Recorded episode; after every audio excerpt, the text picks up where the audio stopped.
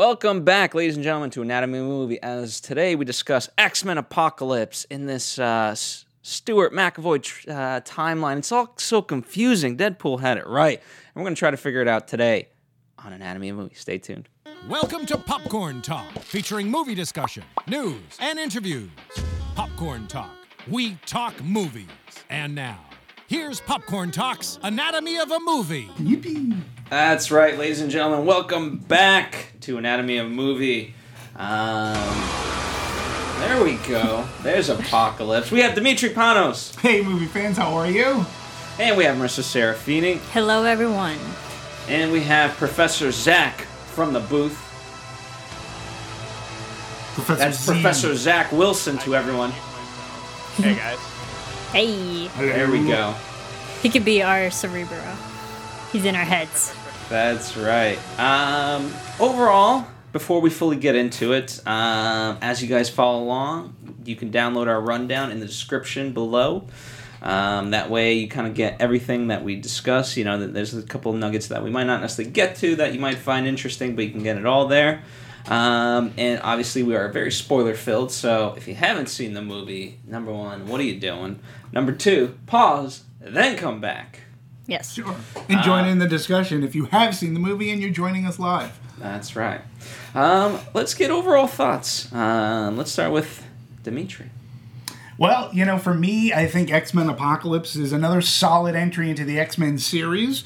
Um, I think what's been great about this series since First Class and Bryan Singer came back and took the reins is that Singer and team have made it where they don't, where, where, where the action uh, or a story they never predicate the action over the story. They are they, they take time making sure that you know we have good chemistry, good story through lines. Um, they make them meaty. That there, there are ethical decisions that may or may not you know have to be made, and you know it's a weird thing because I really liked uh, First Class a lot. Um, Days of Futures Past uh, was really solid, uh, you know, like a sequel to that. This one's being the third, and you know, you can't sixth. or Yeah. sixth, but you can't. Multiple. It's like you can't get away from the is it better than or worse than this, and to me, it's a very slippery slope because in today's 140 character world, right? All you can really say is, well, it's it, well, it's not better than it's not better than uh, uh, say say Days of Futures Past. Okay, maybe not, but that still doesn't make this a bad movie. This is like this is a this is a really solid film, and I sort of kind of go like, look at the Harry Potter series, right? Very good movies. There might be some movies that you think are better than others, but they're still very solid movies. This one sort of kind of falls in that same thing. Like this is a really solid movie. I can pick two other X Men movies within the, this entire franchise that really sucked and made me angry, and this movie isn't even close to those. So I just want to predicate. Well, I really did enjoy Days of Futures Past. Uh, this one may not have that level of intricacy of time travel, but it's still epic in scope. I love the characters. They they introduced me to some new actors, some new characters. Love the dialogue, um, the partnerships, the chemistry, and the, some of the set pieces I felt were amazing. I thought So- I think Dimitri and I saw completely different movies. Why do you say that, Zach? Um, I don't mean. Well, um, curious to hear what Marissa and you feel like. I thought this was just a bad movie. Uh, like bottom line, like not just not just as an X Men fan or anything like that. I just thought it was a poorly written movie with, uh, the with poor, poor like there were with very few character motivations and very little that intrigued me. I almost fell asleep twice. Uh, what, Well, stop how about going to the midnight shows. That was at four o'clock in the afternoon. What about you, Marissa? Where do you stand? Um, overall, I, I'm a big fan of the X Men movie franchise. Uh, uh, those films are, you know, they're always just fun to watch. And I thought this one had its moments. It had some moments that were like really cool, and then some moments I'm like, uh, okay, sure. Um, I feel like a lot of the, there are some characters that were underutilized or we didn't see at all or were cut. Um, we'll get into that. And then I felt like they there were some that were overused that we didn't need that much of. Um, I, I think this film had some issues with balancing of story concept and character development compared to what was actually going on in the overall film. It was fun to watch at certain moments. Overall, not my favorite X Men movie, but fun to watch. I, I overall liked it. Uh, you know, I thought its biggest problem is that it's a good movie. It's not a great movie. Um, and I thought it, the, the biggest frustrations that I have is that they, they just need to go more with certain elements, uh, and it could have been a great movie.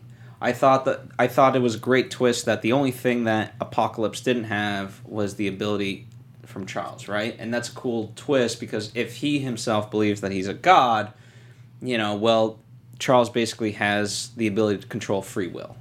And that that that would have been great motivation to really draw out of Apocalypse of like I must get this power from from Xavier. So to me, the the faults and it kind of seems across the board is that it, it just comes down to the third act. It's, if if it had a slightly stronger third act, I think the, the people would leave the movie a lot more happier because the the first two thirds, I think everyone for the most part, from from what I'm reading and, and what I've seen and heard, they agree it's those parts are strongest because it's individual philosophies and things like that. Just when they come together collectively, that it's not as strong, unfortunately. So, um, but you know, and, and as we kind of go through it, obviously it's, it's going to be a little bit easier to nitpick the stuff that didn't work. But I do want to say, overall, I did enjoy. I thought it was a fun movie. Um, you know, and I think it becomes harder to rank these things because it, how, what is this? The a lot sixth of one at this point of 2016. That's if you don't include stuff like X Men Origins, Wolverine. Mm-hmm.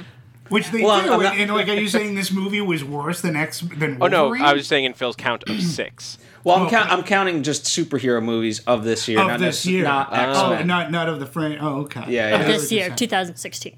Although it was our second X Men movie Right. of this year so far, if you want to consider it that.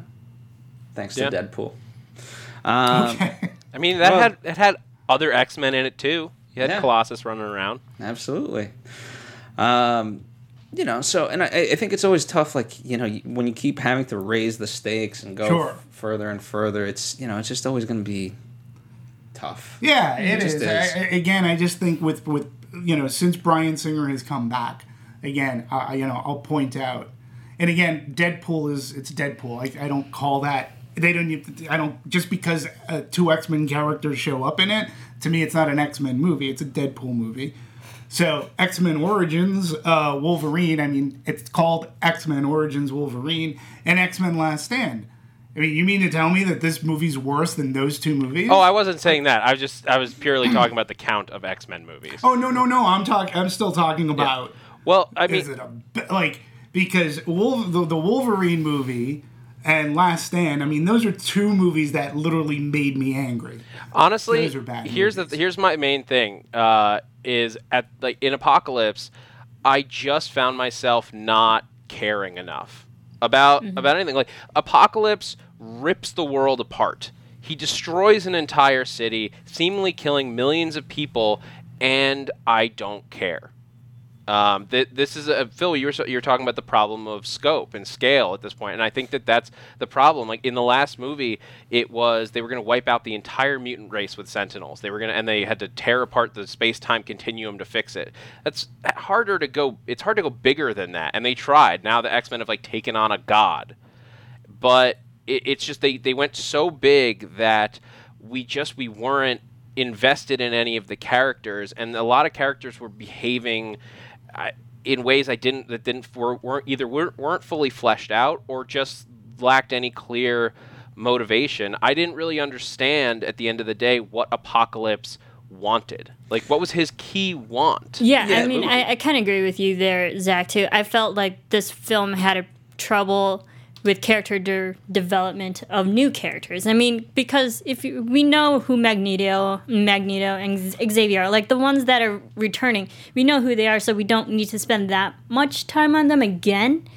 But for the new characters, especially like the, the younger version of Scott and Jean, when I kind of wanted to learn a little bit more about them, just like for the character development on their end because the way that not to jump ahead but at the end i felt like their moments weren't earned because there wasn't enough screen time enough character development with them so yeah and i agree with the whole apocalypse and him, I there was problems. I felt that there were some balancing issues of who's the real antagonist. Is it Magneto or is it Apocalypse? I actually thought Storm like uh, had a great arc. Storm and Cyclops were like the two that I thought had a clear like beginning, middle, and end to their story. Like Storm coming around, like seeing somebody that can give her power that she's never been able to have in Apocalypse, and then seeing him fight her idol in Mystique, that's a clear arc that we can see. But Apocalypse didn't go through that. To me, the most interesting part of the movie was Magneto living in uh, Russia or Poland or wherever he was and his family. Poland. I wanted two hours of that movie.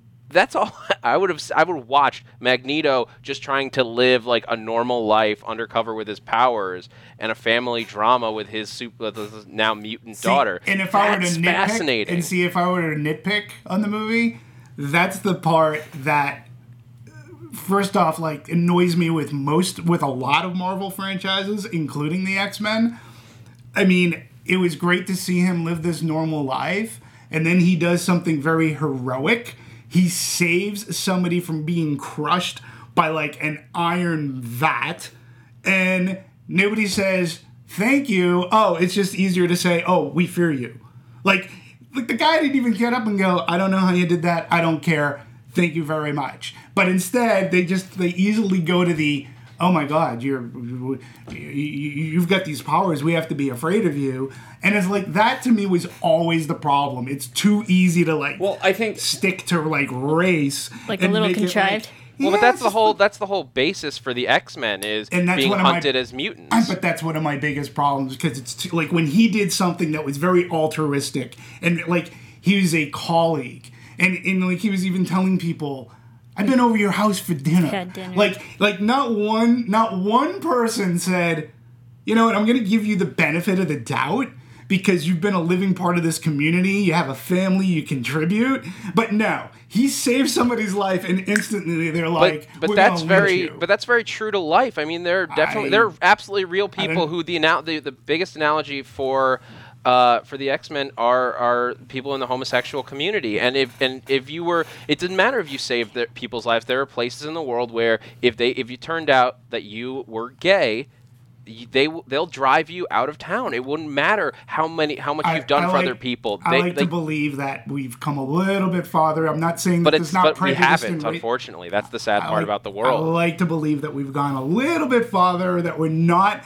There is racism and prejudice out there to go uphill. Well, I mean- but he literally, right in front of everybody, saved, Saved somebody's life. life, and nobody said thank you. No, I get that too, but it was also in in fairness to that that like they found out that he was a world domineering person. They're like, "Oh, he's Magneto who tried to take over the world and kill everybody." So I think that's where the fear led into now we but fear you. it's- but it's I get it. it it's it's a bad trope to always go back to, you know, the being an outcast because you're different. Yeah. And and yeah, I would like to hope that Hollywood and just the storytelling in general goes more than and beyond that. But unfortunately, just to add to it, the fact that he's already a pre-existing scary villain added to the audience And- like, and hey, going- we should fear you. And going back to Apocalypse, I mean, for me, anyways, he's just he's Old Testament type of God. He's in a world where he's what he number one he learns from TV, and and he sees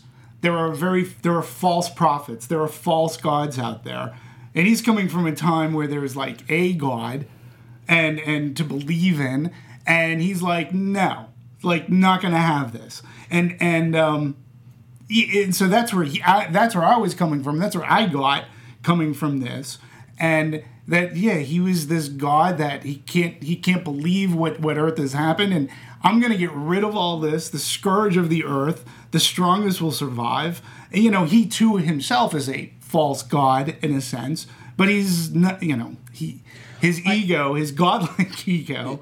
Here's the thing. I. I, I would have liked to see, you know, with him, and I, I in a minute, I do want to kind of take it back because I think we've kind of just jumped into where everyone just wanted to. But um, in, in terms of him, I, I wish they explored that a little bit more because I did like him learning through the TV the iconography, right? I mean, if you look at it, um, the, the symbols we have through all of humankind, yeah, I, I agree. Like we we worship the worst of the worst, you know, and, and if you really ex- kind of explore that, there's something there, but it didn't go. It, it could have gone a little bit deeper, I think. Um, one of the things, you know, to counter Marissa's point, and also uh, in terms of where they were going with the development, right? Um, I actually did like the introduction of the New Mutants, and but I thought they did it in a way where it wasn't forced. Like everything that happened for me didn't happen because oh we we have to set up this, we have to do this. I thought uh, um, I'm a little bit more with Dimitri on, on this where. I thought they handled it from a story perspective and that it, it needed to be there for the story, not necessarily because, oh, we have to set up the next sequels or whatever the case may be. And to me, it's all a lead up to the first X Men movie. I mean, one thing that one thing that Days of Futures Past didn't necessarily do, like it didn't purposely do, was it, it didn't retcon Singer's first X Men movie. It it really took care to retcon Last Stand and where characters have gone. But I had to keep on, you know, reminding myself that oh, okay, this is the young um, you know, Scott. Like this, like their first meeting. Like this is eventually going to lead up until that first X Men movie. That that you know, again, when you look at what the first X Men movie did for superhero movies, there weren't any at the time, really. So I really enjoyed these pieces, these characters coming in and and seeing them for the first time in that way. And good good, good actors too were, were, were doing. And I thought it was I thought it was fun. And like these are the people in 1984 who are going to grow up and be the leaders of the X Men that we know, so to speak. Yeah, and what I appreciate, I mean, again, the, the timeline is skewed as such, but um, what I like, you know, we got the Scott Summers um, backstory, right, which I thought was interesting, and in a way where you know he didn't have, he didn't end up killing anybody despite his powers. Uh, to see Jean Grey, I think we we've kind of seen that. That was in a way Last Stand, you Yeah. know, and you could make it different and cool, but kind of why? but they never really had what was and, and again what i thought was really cool how they handled jean grey is only at the very end of x x-men 2 where we get the the very um like the very Phoenix. Star Trek 2 ending ish where yeah, going over the, the the lake and and Jean Grey's Famke Janssen's over voices talking about life, mm-hmm. death and and Phoenix, but I really appreciated the scene here where she goes all ablaze and then you just see the remnants of of a phoenix, you know, aura. hinting of that phoenix or that became such a huge storyline in X Men comics later on down the line. And and I, I just like how they took the time and the detail to at least incorporate that.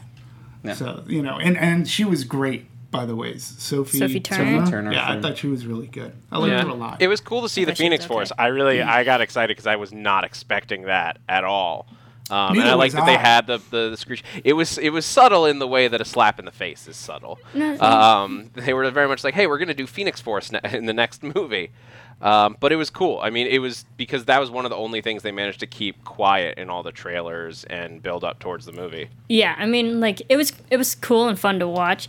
For me, again, character development. They didn't. I don't think they developed Jean enough to get to that point where we were like, oh, hey, yeah, this was a totally earned moment for her because we saw she was having nightmares and she was shaking the mansion. But again, it was out of fear. It wasn't out of control. And then when it got to that point when she actually like let that happen, she's like, all right, I'm just gonna go full balls to the wall and take out this guy. I don't. I didn't see that connection. I was like, you weren't that person in at the beginning, so no way could I believe that you could actually accomplish that at the end. but she didn't do it on her own. She had the tutelage of Professor, you know, Xavier, and like she didn't just come up with that on her own. Like she was being told by people much smarter than her, like you can, you can, you have the power. You have to well this power. You can do. I mean, they were all at this school for the gifted for a reason. Yeah. And But- and you know, and I also like that too because I don't think it was earned that enough. became a that became a nice theme as well because I had always thought that the school for the gifted was like bring these kids in, show them a home, teach them about their powers and how they can powers. harness their powers. But there was a great thing that that um, Raven, you know, had brought up. Well, no, you need to prepare these kids for war. Like this is what you know they they need to be battle tested because this is going to happen time and time again. Where that that I always thought that's what the concept of the school was actually for in a sense. So it was it was interesting for me to see that the school he didn't want them to engage I- in war, and he sort of now he he himself learns. Yeah, I guess we do have to test because at the end they're they're in the danger room. But I, but I think Marissa's right on the point there that like it wasn't it, there wasn't enough time spent with her. We didn't spend her time seeing her as gentle or fearing uh, a, a force inside of her that she didn't want to let out. There was nothing that like built up to it, which is part of why it was such a surprise. And and I enjoyed it for the fan part of me that enjoys seeing like a cool comic book moment. But you're right. There was no.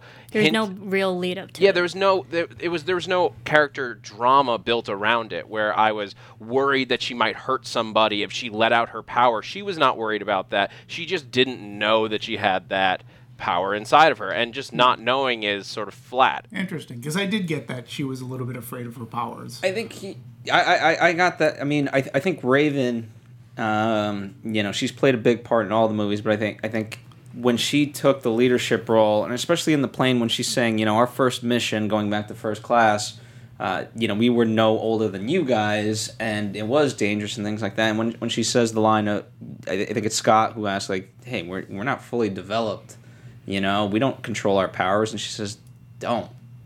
Um, and you know you can take it as a silly line or whatever, just made for the trailer. But it actually could be, you know, I, I think if you put weight on it, that could be the line that's that unhinges everyone and you know it makes them go, oh, okay, like I why do I have to control my powers and just let it loose? And especially, it's it's another thing, right? Um, it is that differing opinion. It's one thing to control your powers in a situation when there's civilians, where there's humans, but not when you're fighting apocalypse. Right, You know, like that's that's that's the time to unleash right. everything you have. Yeah. And I also like too that they sort of definitely Days of Future Futures Past was an Eric Xavier type of a story, um, you know, and their two ideologies and such. I like this one where it wasn't we had the Eric story, but I liked how it was a little bit more Raven. Like we're actually like this is picking up after the events that that happened in DC. This is what Raven has become. She's and she's become Raven and she's going to help other mutants. She's going to try to find mutants, and if they're in this crazy she's going to get them out of that thing. That's her mission, which I really enjoyed that growth for that character. But we know where Raven ends up, but still, I thought that that was a really good. I thought that was a great arc for her. That that and there was a little bit more Raven that we saw her a little bit more in, in a leadership role. Whether it be on the plane or at the very end at the danger room, I thought was pretty good too. Well, I think one of the things we, we I don't think we do know where they end up because the original X Men trilogy is uh, it's old canon at this point. It's it's exactly it, to me it's exactly the same setup as Star Trek the original series versus the J.J. Abrams Star Trek universe. Like every single part of it has been reset. So like those events may happen, but they're not going to happen the same way. Um, so every so like all of that's out of uh, out of continuity. So I, I mean that's why I liked Mystique's journey in this movie. That like she had because she was now she's famous. People know who she is, and they fear and they either fear her or love her Yeah. for it. And it's a very that's a very different take. I know it, it set off a lot of comic book fans because they don't like her being so out in the public eye. But I think her journey in terms of I don't want to be somebody's idol Yeah, was Yeah, very. do- it was very unique to the movies. It's not a comic book type thing for that character, but it worked for what they had built to this point. Yeah, and do, you- do you think it's also because of Jennifer Lawrence as an actress? Because just Oh, her, yeah. her in the last five to ten years, you know, when these movies came out, she has blown up in in the Hollywood eyes. So I think that's also because they have such a star power that they're gonna write more just for her character too, which also affects just the canon of the regular X Men stories. Yeah, but do, like what you said, that's pure. Like that's a that's a dichotomy between she doesn't want to be a false idol, she doesn't want to be considered a hero, and yet you have this god Apocalypse who takes on the moniker of "I'm going to be a god. I am going to be a god in this planet, whether you like it or not." I mean, I'm that's a, be that- like god." that's an interesting like counterpoint between the two characters. But again, it's just like for me, Apocalypse. I'm just like, I- I- and Dimitri, maybe you can uh, can clear it up for me. But like, what does he want? Like, what is his goal from the beginning to the end of this movie? Like, what did he want to accomplish? He wants he wants to be worshipped. He wants he wants complete. Did he? Because he seems to be and- wiping everybody out. So it's not no, like he wasn't. His whole goal was the strongest will survive, and they will be my father. He goes, I'm gonna, I'm gonna wipe out the strongest are gonna survive, and those who survive, it's like last, te- it's like early Testament kind of wrath of God. I'm gonna like get rid of everybody. Those who survive, that's where I'm starting from. I think- so. I gotta, I gotta level everything, and then Let me ask you guys this: Is the problem because I, I I'm on board with that argument, but is the problem that there's we're only restricted to four horsemen of the apocalypse? And I know obviously it comes hmm. from the the, comics and and, and mm-hmm. so forth. However, it just felt for this movie, it felt like an arbitrary number versus like, hey, whoever wants to join me and, and be of strength and is worthy, by all means, come join. And I think, yeah, I, I think it's that too because yeah, he had four horsemen who virtually did nothing, and but, but you got to remember Magneto, who was like the biggest villain for the longest time. That was his whole mm, uh, philosophy, like join the Brotherhood. It's like join anyone at any number can join. So like his thing was gather anyone who wants to be on his side. Where I think that what keeps him apart from Apocalypse is like he only had four, and that was it. Yeah, and for me, that to me, like outside of that, you know, his his life in Poland and how that got taken away from him. You know, I think the question that should be asked is, would he have like if had he still had that life? I mean, he had chosen, he had tried to do what what Charles had been telling him to do all along. He's going to try to have a normal life and and and be loved. He had a kid. He loses all of that. So for me, it made that decision for him. You know, when he comes across Apocalypse, and Apocalypse can truly see the, the type of power that he has. For me, it made it an easy decision for Magneto to go. You know, he was in such despair, and he's like, you know what? I, I try to be good. This is what I have to be. Well, it's like it goes. I mean, it's a Star Wars esque type of thing. No, it is No, where, where, no, like the I- dark yes. side is that much more powerful because again, when he felt pain, he he comes to fruition with his full ability. Whereas if he, you know, as Charles said, like you know, there's a happier side to you can control it that way. Obviously, a differing philosophy. Like, He wasn't as strong as he, even though he could be. There's a block in him to to Yeah. do that out of happiness. Um, w- w- um, Zach, any thoughts on uh, four as an arbitrary number?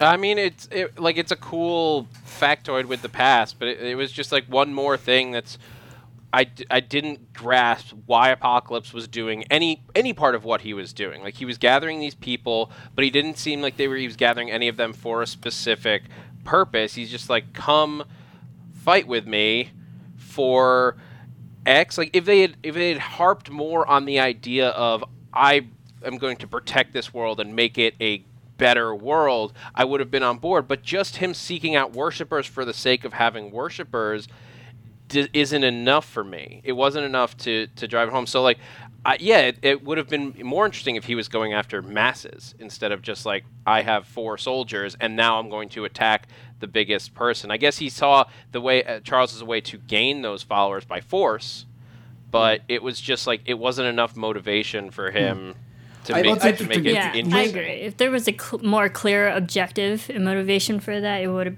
it would have made four like okay, these are the reason why. Well, I there are four, you. four horsemen of the apocalypse. No, I mean, we we know that. this is a but very like, biblical reference. But that's a cool that's a cool factoid. But in, for this character, Yeah, he came but up with he if- came up with the four horsemen. So why did he pick four? Mm-hmm. I think an easy fix, right? If if you guys go with this, I think, I think a fun thing would have been only four would have sided with him. Like if he actually tried to recruit rather than like he just shows up and boom, everyone, you know, these four people are on his side. If he actually tried to actively recruit, um, I think that would have been cool. And he only walked away with four. That to me could have worked, and that's why then the ability to actually control free will would have been that much more powerful. Of like, Sure. I need Charles for this, and that's how I gain But worship. why did I don't again? know. We're getting I'm into a religious philosophical. Why does God need archangels. I mean, I say that he picks his four horsemen here because they these are more or less going to be his guardsmen, his messengers. These are the people who are like these are the people who these are his, his pitch people. These are the people he's sending out. He's letting them do the work eventually, and which they do because it's Magneto who's who's like tearing up the ground and such. So that's you know they're his in a sense minions. They're the strongest of who he believes are the strongest of his his crew. So i to me it's it, it, it makes that biblical sense. I, I get that. And when we start talking easter eggs you know i'm going to bring up an easter egg that was in there um, that mirrors what was happening in this in a much smaller Fair enough. um, media So let's. Why don't we talk about? Uh, let's talk about Magneto because um, a lot of people's problem is that uh, that at the end, you know, he does this all, all this destruction, and then you know he's sort of let back in um, to society, and, it's almost like forgotten. Now, in terms of what um, Simon Kinberg, writer and producer, he says, we try to keep we try to keep it the things that Magneto was destroying felt almost like monuments or rooftops of buildings rather than a building toppling over and people dying. It's one of the uh, things that Bryan's very sensitive to. I may be less sensitive sensitive to it. Actually, I'm sort of more of a genre geek where I'm okay with cities and being destroyed. Uh, Bryan's very sensitive to collateral damage. If you go back and watch the movie, it's things like bridges ripping apart and cars floating in the air, but you don't see cars dive bombing into the water, shipping containers flying through the air, but they don't smash into any bodies. Um, so, what do you guys kind of think about that? I, I think that's interesting because I think that maybe kind of shows a little bit of character growth on Magneto's, and he's not out to hurt people for the sake of hurting people. He's just out to destroy the world because he's angry and he's not happy with it. But the fact he's not like actively hurting others because he himself was hurt by others, I think that shows that maybe he's not as evil or as bad as a character as we thought he was. look, he he is, and and Singer talks about him a lot. He is a super villain, so to speak, Magneto. I like within these early, I like what they've done is that, and even in some of the X Men movies, like X Men One and, and X Men Two, there's at least that little spark of him. Like Charles always keeps on trying to say there there is good in you, Eric. I know that a lot of bad has happened. You have every right to be angry. And I think the way Fassbender plays him as well, I think is great because you do get that he's being torn apart like it's almost like you know Luke Skywalker. Do I go to the dark side? Do I? What am I doing? He goes. I know that there.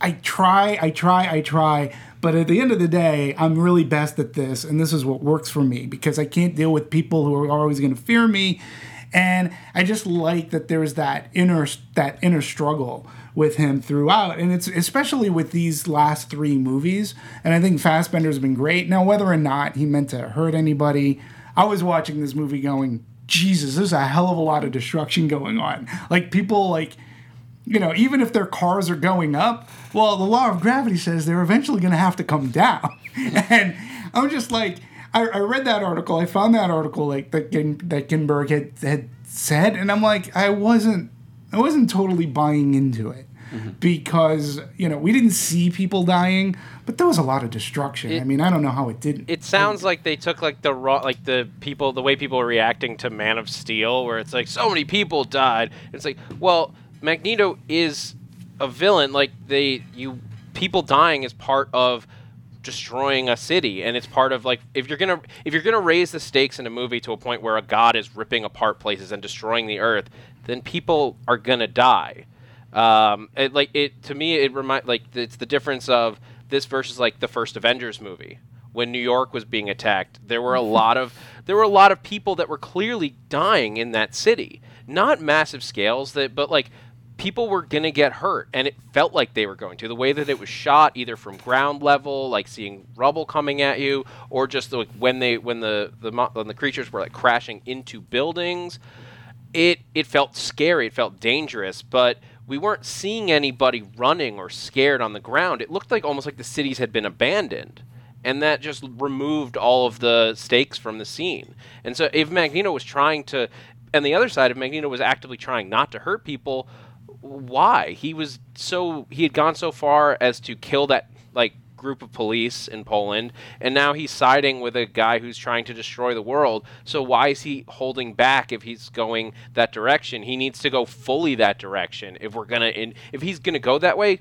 go all the way. Make him just want to just kill everybody or kill nobody. It has to be one or the other.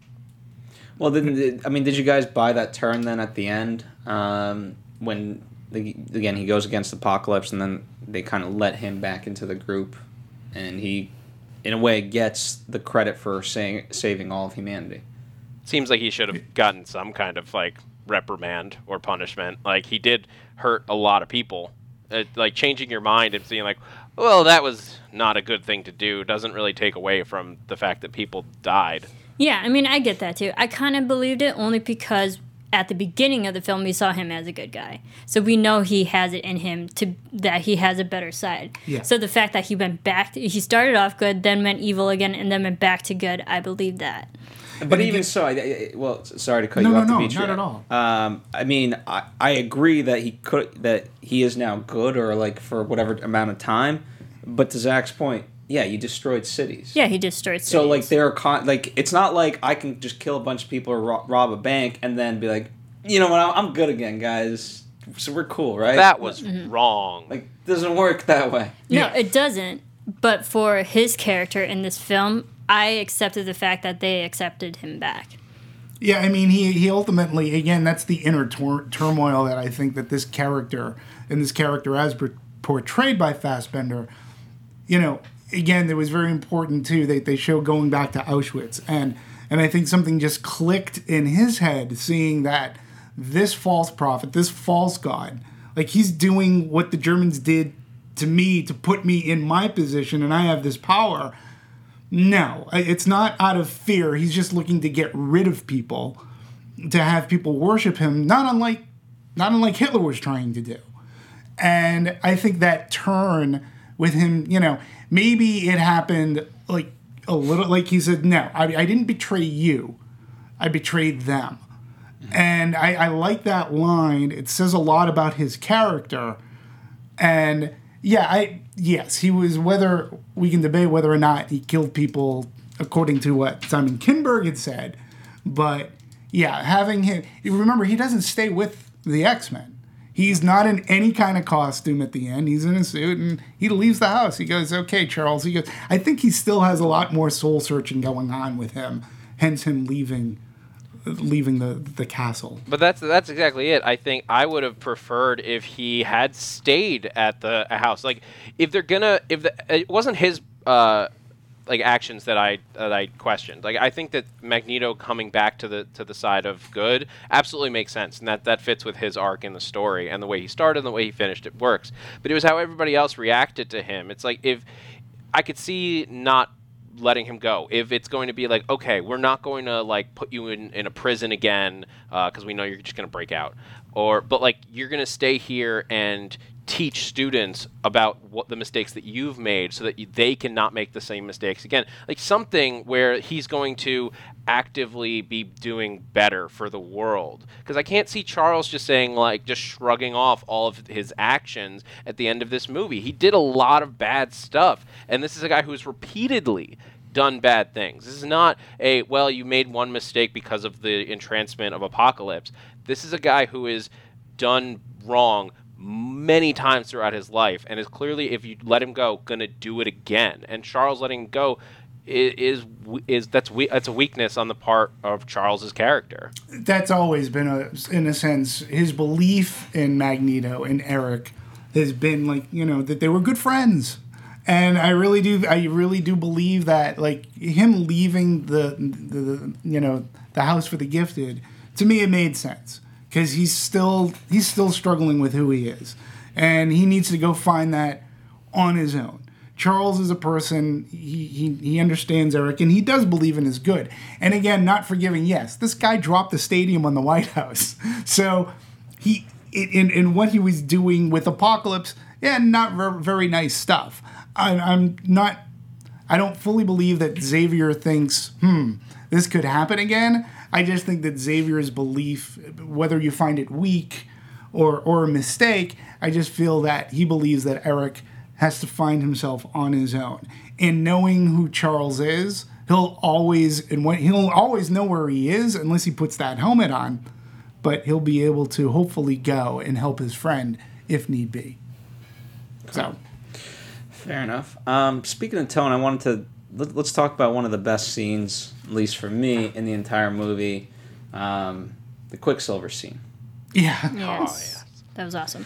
Um, but before we actually like dissect that scene, I, j- just real quick, um, what do you, you know? Some people are saying that the weight of that was just misplaced because then th- comes the death of Havoc, and it you know it, you go from like the ultra euphoric uh, scene to The- oh yeah, to, we to lost ultimate someone. sadness, you know, and then therefore the death of Havoc doesn't have the weight that it should. Um, it, I mean, it worked for me. I mean, that's what that's what happens sometimes. Like you, he gets caught up. Quicksilver is caught up in the fun of like and the triumph of saving all the people that he did manage to save, and he he couldn't save one of them. And it's only after he has to come down from what he went through that he that it that that comes out. It, that that didn't bother me at all. I didn't even think about it as a bad moment. Um, it, it hurts for Scott. Yeah, and, and, and I felt the way that they had played it out too, that Havoc was so close to it, even with Quicksilver's speed. I mean, he was at he was at ground literally ground zero. And when he was done, he was like, Yeah, I got everybody out because I didn't see anybody else. I think Havoc had already come to his end at that point. Um, great scene though. I mean, how do you top what they did in Days of Futures Past, which that scene was amazing. They had a great music bed for it, and it was something that, as an audience, we'd never seen before. It was funny. It was, and it and it just set this whole thing up. And you go, okay, am I going to see this again, just repurposed? Well, yeah, but it was even better. like ah, what they Absolutely. did, it was mm-hmm. amazing. And I love the kid who plays Quicksilver. Evan He's Peters. Evan Evan Peters. Peters. He's he's fantastic. The kid, he's funny, and he's you know I'm glad he's quote unquote part of the team. I was just wondering, and I don't know how exactly how it is in the comics, but why are you not saying I'm your son?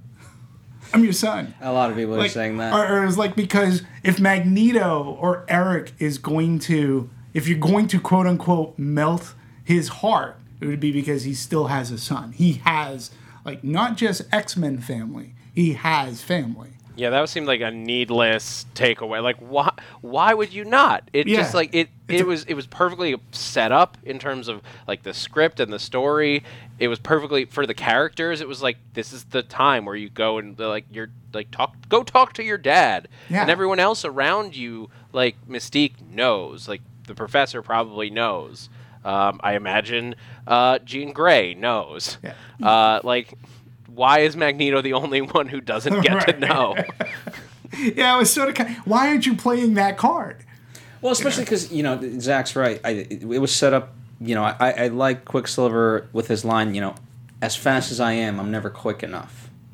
You know, and, and so like this is the one moment where you get to actually overturn that, and you, all you have to do is scream out like, "Hey, dude, I'm your son."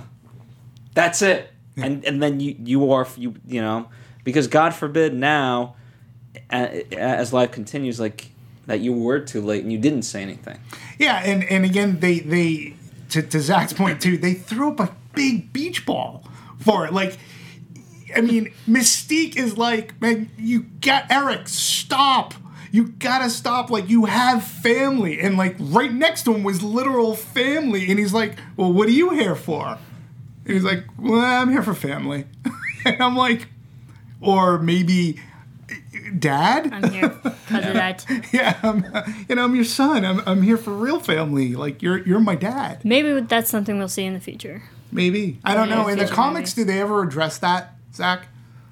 uh, if they, Uh, Him knowing that he's the son. Yeah, um, I mean, yeah, he knows. I mean, it's different in different continuities. sure. Fair enough. So let's, was- let's talk specifics about that scene because both both of you actually did a, l- uh, quite a bit of research on that. And, I mean, in terms of most filming days, they say uh, Evan Peters was on set for the longest amount of time out of any of the actors Yeah. just, Just for this one scene. Because there, well, there, there was so much that went involved, but it was really cool because they had like real time explosions, but they used the phantom camera Yeah. at 90 miles per hour through the explosions that filmed at like 3,100 frames per second. Can you imagine something So that goes, essentially, they could freeze time Could you imagine a camera that goes three thousand frames per I saw it. second. Yeah. I saw it. Per That's second. like that's amazing, Yeah, it, amazing. I mean, just like the mechanics of it is pretty cool. And um, so, yeah, they moved that, and then like a bunch of the kids were on actual harnesses and like tilted at different angles through the air. Out And of uh, curiosity, just I, I- I should have probably looked in, but is that faster or slower than what Inception did with the car off the bridge? ooh, That's a good uh, trivia. We'll have to That's really that good. I'd have to. I'd have to research. Yeah, what Yeah. Nolan used. Yeah, because I'm pretty Yeah. sure. Yeah, it could be 'cause actually more than the, the the truck. Yeah, could be. I mean, i- again, I, it's just like where technology has come today. And again, how do you Leaps up that bounds. ante? How do you up that ante from Days of Futures past? You know the sad part is, I watched that scene. It's not as good from Days of Future Past. It just doesn't yeah, compare. it's not. Yeah, It like it just got But- completely trumped. but it, it got trumped. But it's v- virtually that you know we're seeing they're just redoing something, but they're redoing it in a bigger form. It's what you hope to get in a sequel. I'm not going to discount the, the the Days of Futures Past scene because again, the comedic elements in that are great. It just that was the setup for a major punchline. I don't know how they. I don't know how they utilize Quicksilver going forward, and whether we'll get something even bigger.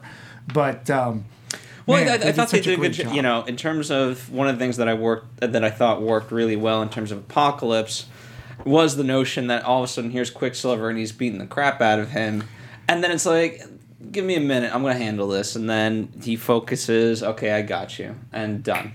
Mm-hmm. You know, I, I liked that aspect of it. I thought that worked really well. And you know, it was funny while I was going, it was like, how is a god getting beaten? Like Yeah. he's supposed to be a god. Like I know Quicksilver's fast, but again, the comedic, the comedic elements of that were the punches to the face and like Apocalypse's face going to, and that was again, that was a really super scene. It was great up until he got caught. Well, it, it, worked. I mean, that was the thing. At least they are using the characters' powers and not just like sidelining them, where you're like, why isn't Quicksilver just running in and punching the, the crap out of him because he has that ability? But like Apocalypse has a lot of powers. Speed is not one of them. So Quicksilver can move faster so that he can hit him.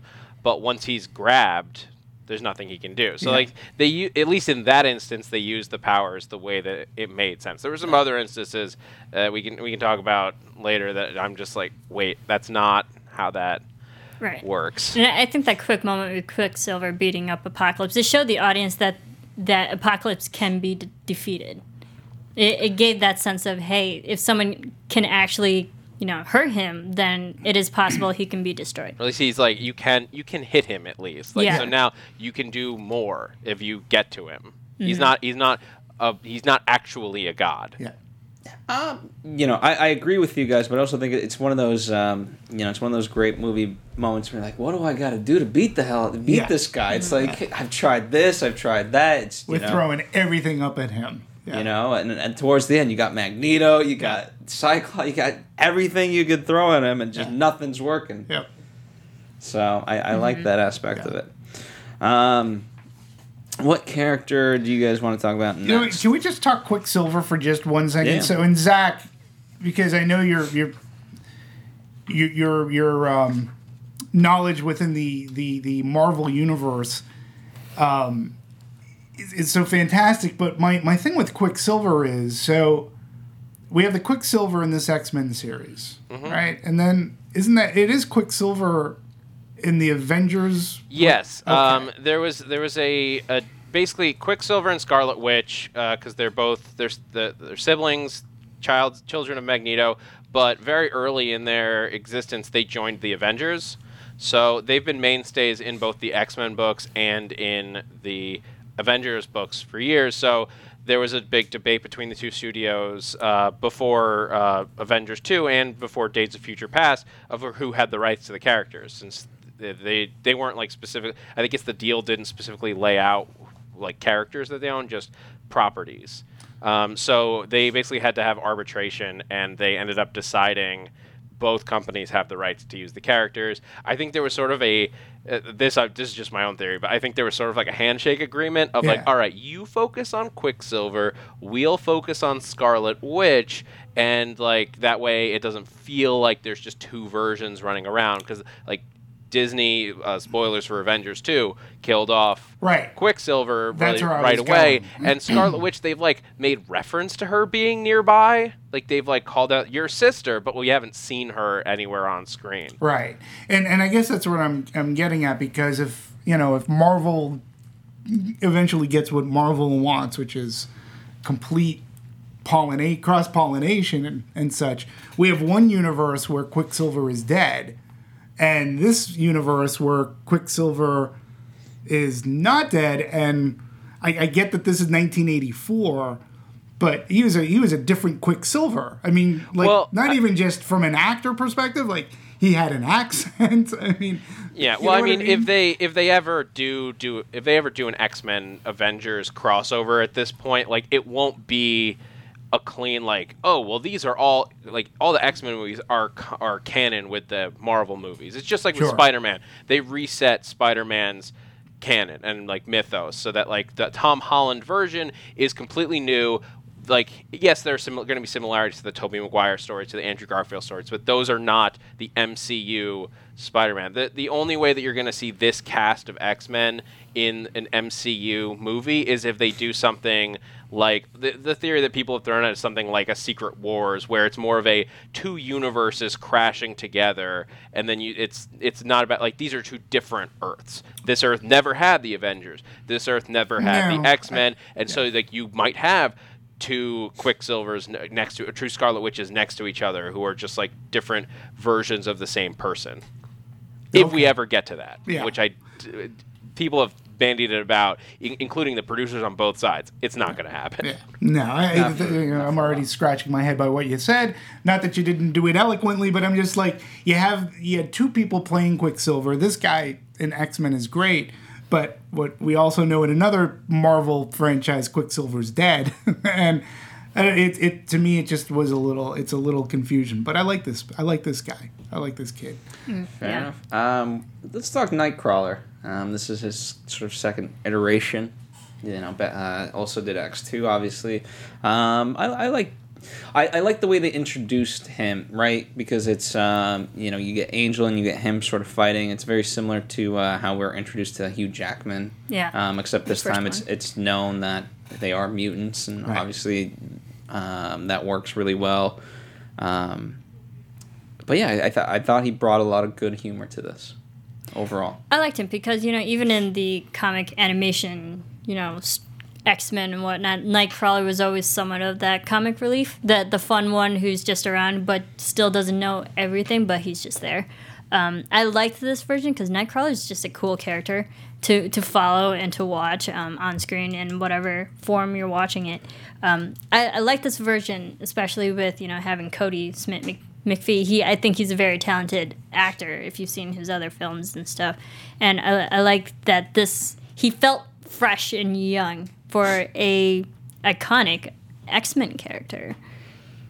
Yeah, I, I liked uh, the kid who played him as well. You know, one thing as I was watching this movie, I kept on thinking I liked who they cast because in 20 plus years' time, when we get to, say, the first X Men movie, I could see them becoming like James Marsden playing Scott. I could see her morphing into what we know as the Famke Janssen character. I can see him as growing as Nightcrawler, being what Alan Cummings was. Like I thought they did a like.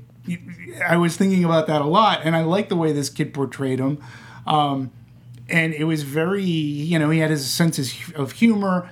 Obviously, the the um, you know he was very is still his religious thing I, I love that going into it his naivete about a lot of things in the world like not knowing what a mall is like that was very Yeah. funny what's I, I vote we go to the mall and I, I liked how they played him and i liked his costume and, and character design and his tail too i loved which was almost had as many moves as he did and worked almost independently of him and yeah he was uh, I, I thought they did a really good job of introducing that character into this uh, in, into the fold. The fight sequences with him were also just incredible. Like Yeah. the bamfing everywhere and like the way they did it with him.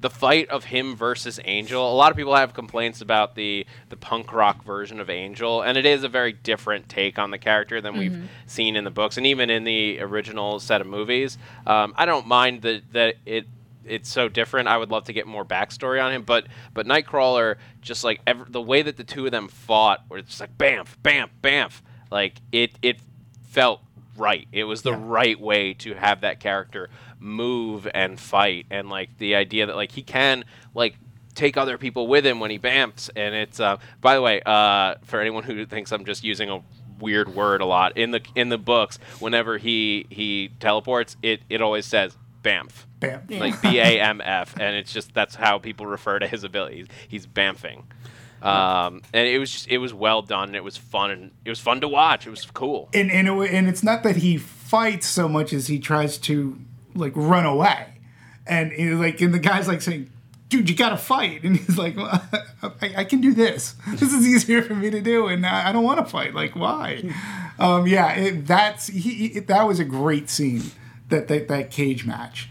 And all the places that they had him go. Yeah, And they was showed the blob there in the. Uh, Yeah. Like that's that's more of an Easter egg bit for later, but like the blob comes out, just like throwing characters in there. It's just a cool touch. Yeah. Um, but I think that it like for Angel, it make it made sense to have him there in the punk rock style because if even if he did grow up as like Warren Worthington, like super rich, if he'd gotten stuck in this situation, like yeah, he would have to go a little bit more punk rock because he's like, no, if I don't Right. fight, if I don't, if I'm not badass like '80s style with the with my perm. Uh, they're gonna shoot me. Um, so he had it's like wrestling. He had to become a fan favorite in order to stay alive, and that's what he's saying to to uh, Nightcrawler. Yeah. And what do you, uh, in terms of Nightcrawler, what do you, the what do you think about the differentiation where he's no longer uh, Mystique's son? Or I mean, I don't think there's any hint of that, right? It, the timeline. I mean, there's a lot of timeline issues in this movie. If you actually stopped, if you stop and think about the years, it's like, well, if if Mystique had been, uh, there in the '60s, that's the age that she was during the Cuban Missile Crisis from First Class, and then uh, you have Nightcrawler at the age he like Kurt's the age that he is now. That timeline adds up, but not when Mystique didn't age over the last 20 years, This is true. as no one did. Right. Eh, maybe maybe one year, you know. Maybe. You know, it's that uh, beast. He's got uh, he's got his injections. Yes. Mm-hmm. All mutants get magic uh, anti-aging Yeah, it's- injections. yeah. It's a, it's a it's a sub power in uh, in the X gene. Absolutely. I You understand. don't They, I, age I, at all. I understand they get it from Kiehl's. That's what I've heard. Let's talk about one of the uh, the biggest fan services of the entire thing, Wolverine. Yes. Um, It made sense because they went to Alkali Lake. I was like, okay, he has to be here if the whole Weapons X program is there. It, so, and then it it was funny when I was actually watching it in, in real time. There was maybe 20 seconds before he appeared. I was like, we still haven't seen Wolverine yet. And then here, literally, he shows up within that minute of me thinking that. I was like, oh, yep, there he is. But- so it, it was very expected. but the continuity that this breaks like from days of future past like if you remember at the end of days of future past the last thing we saw as they like they set it up to be super important like we're gonna this is gonna lead us into the next movie and where we are is that mystique has taken over for stryker like she has become stryker and has captured wolverine. So they, all they like they just completely ignored that that ever happened the, this movie pretended that that scene did not exist because there's no result from it. Yeah. Wolverine is still captured, Stryker's still in charge, and now he's Weapon X. Yeah, I, I know. It, it rewrote a lot of the Wolverine story of him at the Alkali Lake. It was like because we even saw, you know, the introduction into the X2 film when we saw him exit, um, you know, Alkali uh, when waking up from the program. So, like, this film and this particular scene completely rewrote over that canon as well. Yeah, but again, just because okay, so the way that Days of Future Past ends, we know that um, Raven or Mystique, Raven, you know, she didn't stay on as Stryker. We know that because that obviously didn't happen because she's off saving mutants. So we don't. The gap between Days of Futures Past and this movie, we don't know. Stryker obviously still exists because he's in this movie as well.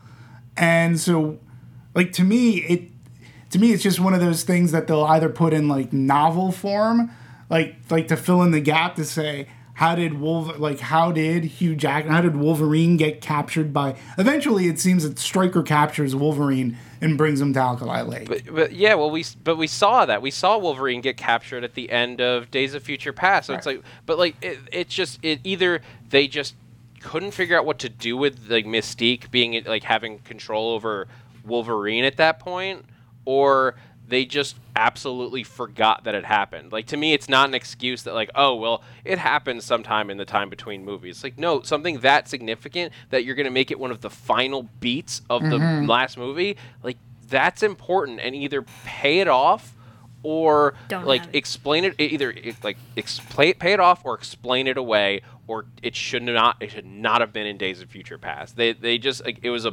blatant just like getting getting your mythos wrong and it's one of it's another one of the things that just like it, i this movie had against it is just like they weren't peop, somebody in the process wasn't paying attention Yeah, I agree. I mean, it is very unfortunate that again it did go that way, and then it wasn't addressed in one way, shape, or form. I, I, I- I agree. Well, one of the original iterations, though, they were going to have him um, show up, and he was going to be a quote unquote drill sergeant for for for for the younglings, let's call them. And you know, they scrapped that idea because they felt that Mystique or Jennifer's role should be like that would step on her character arc and her role, which I completely agree. I mean, I really I do like how that Mystique character, the Raven character, becomes into her own. So, you know, they wanted Wolverine in this in one way, shape, or form. Um, you know, I, I, I think the, the, the lesser of two evils. I, I mean, you know, from when you start writing this, I'm not entirely okay. So they had the great ending at Days of Futures Past, but I don't think they were thinking so far ahead. They may have had plot outlines, but I think incorporating Wolverine, obviously, that wasn't the main through line that they wanted to do. So coming up and putting them back in out, like you know, when the kids get abducted, they get abducted to Alkali Lake. It just makes sense because we know through the origin of what we've seen thus far of where Wolverine ends up. So yes, I understand. You think very much about it. Doesn't make too much sense, but I don't know. Makes more sense than him being a drill sergeant. I think. the whole scene was a little just like gratuitous of like we need to have Wolverine in this movie, even though we don't need him for the story. So we'll just throw him in. Uh, by the way, for, yeah, for people who are uh, who are curious, uh, this is uh, what he looked like. What, what Weapon X Wolverine looks like in the comics. Uh, um, a lot bigger headgear. Well, it Yeah, was that- the '80s. Yeah. yeah, that that was pretty funny to see. Was the headgear? It did make me laugh a little bit. Um, all right, let's talk about Psylocke. But before, let me tell you. Let's take a quick break, and I'm going to tell you about a great science fiction novel. Uh, in fact, a trilogy of its own that you guys should check out. Um, let me give you the premise. Let's start there. What if today was the last normal day of your life? Cassie Sullivan thought she knew what tomorrow would bring, but she was wrong. We were all wrong. The first wave took our power, killing half a million people. The second wave put that number to shame with tsunamis that destroyed everyone within 100 miles of the ocean. Goodbye, coastal cities. And then the third wave came, and only the unlucky remained. Survivors of a virus that left only 3% of the world still standing. The fourth wave, uh, others became us, inhuman beings hiding behind human faces. And then at the dawn of the fifth wave, we had to choose give up or get up and fight. But that was only the beginning. In the last days of Earth's remaining survivors, they will need to decide what's more important saving ourselves or saving what makes us humans. Uh, Rick Yancey's number one New York Times bestselling novel, The Fifth Wave, introduces us to a group of young people struggling to survive in the aftermath of a catastrophic alien invasion. Its sequels, The Infinite Sea, and now the newly released The Last Star, follow them through a series of battles that um, battles and betrayals as they fight the ultimate war between life and death, hope and despair, love and hate. Entertainment Weekly calls the series remarkable, not to be missed under any circumstances, and urges fans to just read it. USA Today hails it, this as a modern sci fi masterpiece, and the best selling author of The Passage, John Cronin, raves in his New York Times book review, calling The Fifth Wave wildly entertaining. The highly anticipated finale is here and will leave readers stunned. That is The Last Star. And where can you get it? Well, at fifthwavebooks.com. That's fifthwavebooks.com. So if you're a fan of this, the X Men, you will be a fan of this. Is fifthwavebooks.com the only place, or could I go to my uh, Barnes and Noble That's the easiest to easiest get it for place. my Nook? It's the easiest place to get it all, baby. Just go there. They have d- digital download for that. Get Last in there. star. Get in there. It's the easiest place. That way, you know, the less thinking you have to do, the better. Especially for Dimitri. Is there a weapon? X- Yeah, you're right. All right. Um, so Psylocke, um, Olivia Munn, uh, in, in a way, almost like you could consider she bullied her way into this because of her love of the X Men. Um, and Simon, Simon Kinberg, uh, he says that he enjoyed having Olivia as part of the cast because she because of her knowledge and she was able to uh, really help with story, or so he says. It's cool. I mean, I like Olivia Munn. She's great in the newsroom, and she, I think she's a really talented actress and whatnot. It was cool to see her. I again, I think this is one of the characters that should have been developed more because she had one maybe cool moment when she flipped into this into the scene and tried to like be badass. But I'm like that. It was that it. And I felt she was completely underutilized, and especially for being one of the four horsemen, she could have done a lot more. I think so too. I think she she, she ended up being in a lot of sh- cinematography, um, you know, frames, a- as just kind of in the background, either her face or her lower body. Obviously, because she's a good-looking woman. That Right. I, I, I that's I think that's how she was most utilized in the entire movie. I mean, yeah, she she looked good on screen, but that was about that was about it. Like they, she didn't talk. We weren't given any backstory on her character, any of her character's motivation, or like why she joins Apocalypse, other than the fact that he respects her as someone who's powerful. yeah. It's I don't know. It's like I, I Psylocke's a character I'm not super familiar with from the books. It's just like there's a ton of X Men. I'm just I haven't read a ton of her stories, and I left with as about as much information about what she could do or like what what she could be going for as I did when I started the movie. Mm-hmm. Yeah, and I just to me she was badass, you know, at at the beginning as being um that that mutant traitor I I forget his name that she's supposed to be that person's bodyguard. The movie's not co- what is it? Caliban, Caliban, Caliban. It, Wasn't right? it Caliban? The movie's not called Psylocke. It's it's X Men. She's not part of this team. I mean, I could see her eventually siding on Magneto's side. She, uh, from what I understand, her costume was the most closest what resembles the costume in the books um, than any other costume within the X Men uh, movies. and she had that great fight at the end. I mean, I thought, you know, she was great. I, you know, I, I wasn't, I didn't need any character development from that character. But but You know, but, I but didn't you need can't. that. But you need. But like, if, then why then why bother to have her at all? I mean, maybe I'm spoiled from movies like Avengers and Civil War, but those movies have shown that you can have a massive cast and still give every single Yeah, character th- an arc and give them a reason to be there. Because there's no like, if you're just putting in characters to put them there, it's a waste. It's it's a again, it's a waste of screen you're talking time. about a series that takes like five years to get to where they are, and you get to in each character had their own movie.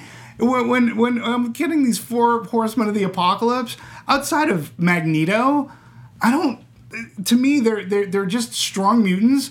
I didn't need. I don't need. I don't need much information on S- Psylocke. But Storm is a perfect example of like she had limited amount of screen time, but they used the screen time that they gave her to give her a clear motivation and an arc. She was somebody who had no power in her life because she was a homeless outcast because she was a mutant, and she looked up to Mystique as somebody who she could aspire to be. And then she met Apocalypse, somebody that might be able to give her that ability to be that bigger person. And then she learns as she goes, as she sees Apocalypse attacking Mystique, this isn't the thing that I thought it was. Okay, and go- she grows from that. But we didn't get any kind of even hint of like what Psylocke uh, wanted. I'm just going to bring this back up again.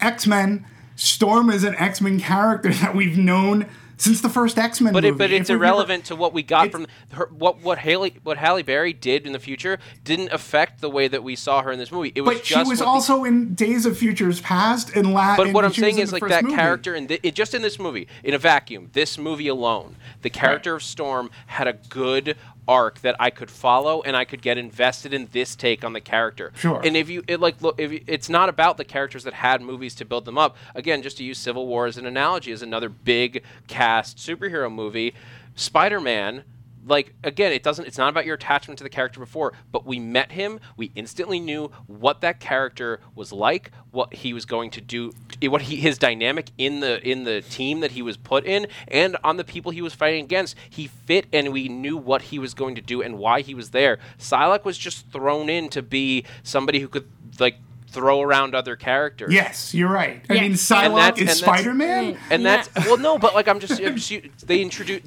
I only use Spider-Man because they introduced him in that movie. They didn't give. He didn't have other setup. And look, Psylocke is a character that we're not at all familiar with. So Right. he, she needs So- she needs that setup even more. Otherwise, it's just it's it's just bad filmmaking from a writing standpoint, from a directing standpoint. It, that like if, if you're not going to give the character give us some reason to connect with this character, don't put her in. Yeah, I disagree. Mm-hmm. Because to me, I didn't care. She was there. She was badass. Exactly, She did you what didn't she was care. supposed to do. You should, you should care. You should care Why about each should and I- every character. Why should I should care, care. about Ki- Psylocke? Why, like, why? I, I just exactly. don't get it. That's that's that's my point. Why should you care? And if We you didn't. don't, then why should you put her? Why did the why would the filmmakers put her in this movie if they don't want you to care? Okay. I mean, I, I, I hear what you're saying, but your comparisons, you're talking about Spider Man and Psylocke. I mean, you're making references like you're, you're talking about a, a C character at best who's in this movie who has a function to be a four Okay. horseman. I don't care about her background at this point. Better She's a better mutant. analogy. Maria Hill in the Avengers. Maria Hill.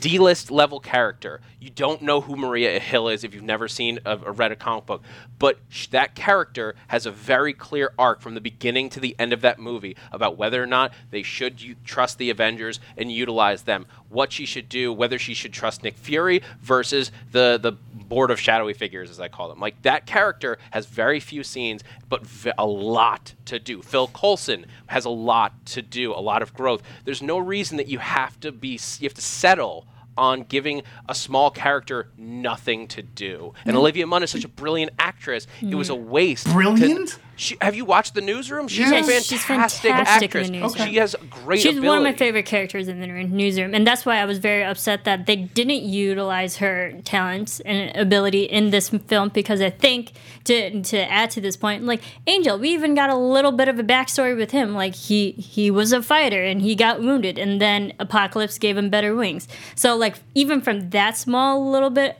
of a storyline for him, I can understand how Angel got onto Apocalypse Mm-hmm. side. But again, with Psylocke, still didn't understand why she she joined them. Nope. So like I for get- yeah, yeah. and so like we we understood Storm, we understood Angel, we understood Magneto, but we didn't understand Psylocke. Yeah, I thought she Moving just on. sided with with with Apocalypse because hey, this he's the big dude in town. I'm gonna follow him. I, you know, he's he's gonna take me. He's gonna enhance my powers better than they are already. I didn't need a whole. You know, th- this wasn't a Psylocke movie. She was just one of these four horsemen. Even even Angel, like again, what do I know about him? I, I know nothing about him really, and I didn't need to. I, I didn't need to know anything about those the, the those C characters that came into this movie that really didn't have much impact on you know I, I wanted to focus on apocalypse if we're talking about the villains and i wanted to talk and i wanted to focus on eric and what his decision ultimately was going to you know do these other people that were going to be in big fights and that was a great fight scene at the end where Psylocke was really used with that sword and i, I love that fight scene at the end but But that's at the the thing. end If of the day she walks away and she'll end up being in another movie or whatever they decide to do with that character Yeah, but that's the thing is like if they didn't want to use her character to give her time, then They could have put Cyclops in there as like one of the horsemen that he recruits. I'm not saying that that's the right move, but like you're developing that character, so give that use that screen time. Like you're already got a two hour, 20 minute movie, uh, then you you don't have enough time to spare for all your characters, so you can lose a few. You don't have to have all of these people in there. Yeah. Fair enough. Um, all right. Any uh, any other characters you guys want to talk about before we head into Easter eggs and then kind of uh, Well, why don't we production? do we want to talk a little bit about character design, or do we want to talk? I mean, did we talk about? Did we talk about Raven Mystique uh, and Jennifer? I mean, there, there's another. I mean, you know, we, we, we talked big A-list actress, and Yeah, uh, sure. Let's, let's do it. I mean, ultimately, we're not going to get in depth as with everything that we can. Um, just FYI, you know, for fans out, if you you know, otherwise we'd be here for twenty hours. But let's talk. Uh, let's talk Mystique. you know, and again, I what I was saying earlier too. I think they gave more to Mystique or Raven Mystique in this movie than they had even more so in the last two movies. And I really think that that this character's grown into that leadership role. My only question, as I was, I was just the, that while while I was watching the movie, you know, has Jennifer Lawrence come to the point? Do you think she was?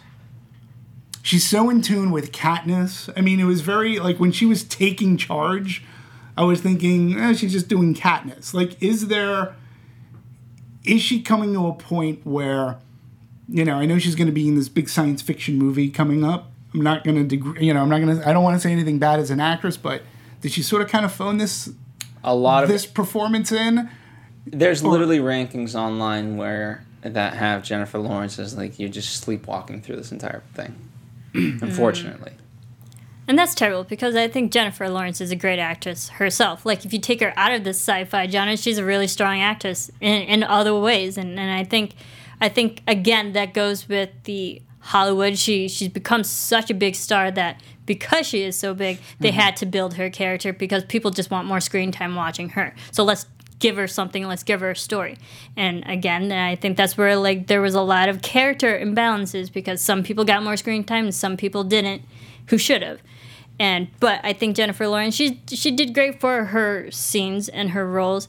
I as a viewer I have a hard time believing that she could step into this leadership role because she is such a conflicted character and knowing what is to become in the future if you're gonna kind of go canon we know that she kind of reverts back to her evil Mystique. misdemeanors and her evil ways or i shouldn't say evil but like her more dubious ways so i had a hard time believing she could be good in a leadership role knowing that she's going to be bad in the future Right. Yeah, I thought story wise they did good th- by her character. I think I said this earlier, but like the the path, her path towards being more of a hero, basically because of the events of Days of Future Past, and like that small change in her history set her on this path that we see now in this movie, and that makes sense to me. That works. It's a diff- it's different than what we expected, and I like it. I do agree. Jennifer Lawrence just like it's not that anything she did was bad per se. It was just like there was nothing. We know she's capable of so much Right. from every from all of her performances, and either the script didn't give her that, or she just didn't add she didn't add that in herself. So I don't know if it's the the script and the directing to blame, or it's her as an actress. It could be either side or both. It just it wasn't it wasn't to the top of what she is capable of. Yeah, mm-hmm. I agree. I think her performance was nothing out of her wheelhouse. It's everything we know she's capable of, and she didn't have any scenes that I was like, "Oh, that was Oscar worthy." You know, it, it, I think it was something that was very much her comfort zone, and it was nothing more. Well, I think there's a difference between like I don't think you know James McAvoy, you know, in atonement. That's you know that that's something different versus no, but Yeah, versus no, I- Charles I know- Xavier. yeah, I know Like I don't, I don't think he's you know no offense. I don't think he's necessarily stretching as far as he could in- as mm-hmm. Charles Xavier. Right. But I think there's a difference between again the way he necessarily did it versus yeah. I, I- I think just something to Zach's point, she's done better Right. even with less. Yeah, Yeah, I she's just- done more it- with it- less. And again, it's not that it hurt the movie, and and it was a good story arc for that character, and she's been playing this character for a while. It's been great.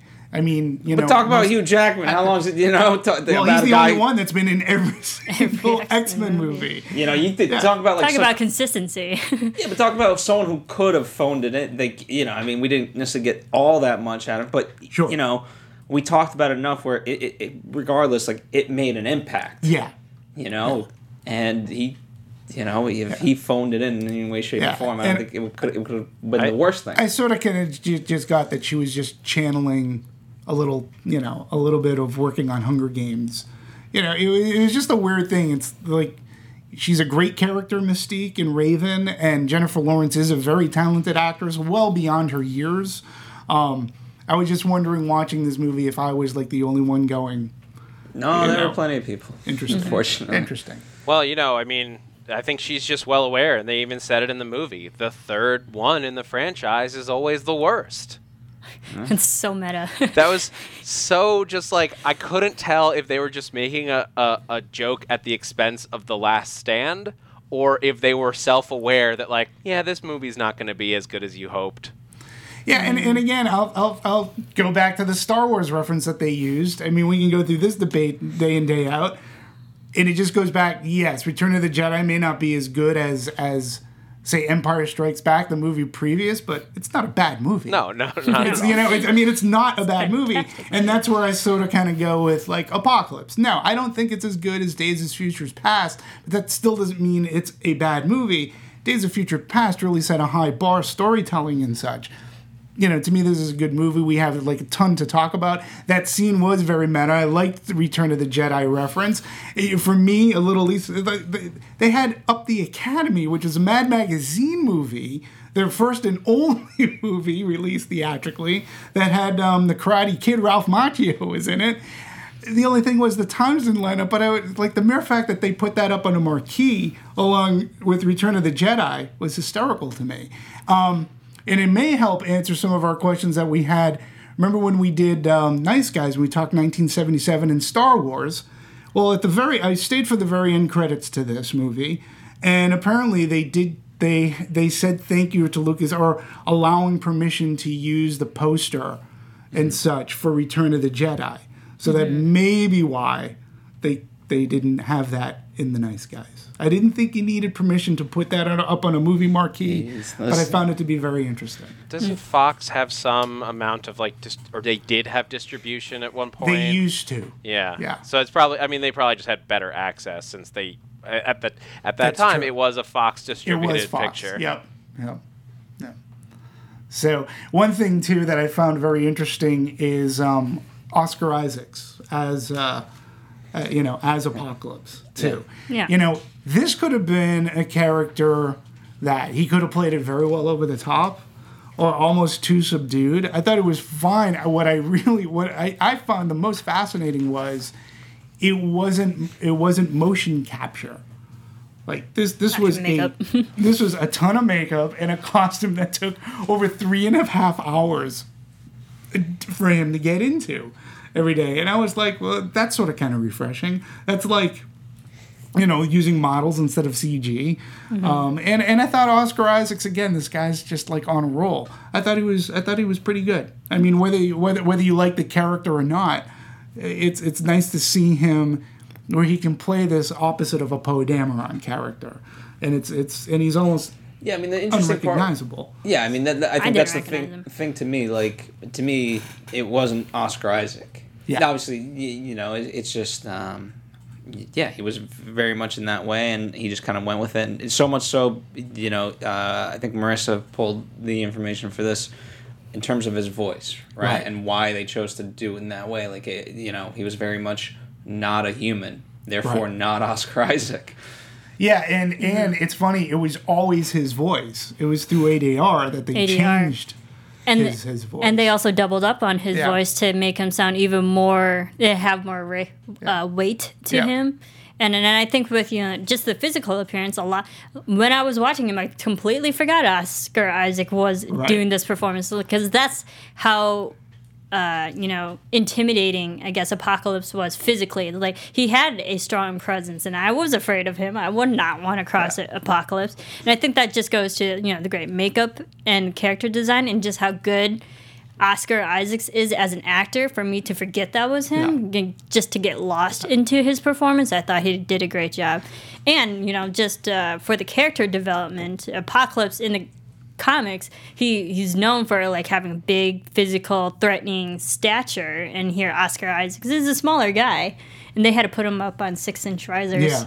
for his Yeah. character. So I think you know just the physical transformation I think was really well done. Yeah, and I want to uh, further your point regarding his voice, and they doubled up. So they basically, in addition to a standard Sennheiser microphone, uh, they used a bass mic near his right cheek, and to his left cheek, he, they used a bass drum mic, like a musician's mic, so he could pull vocal tones that would not normally be heard by the human ear.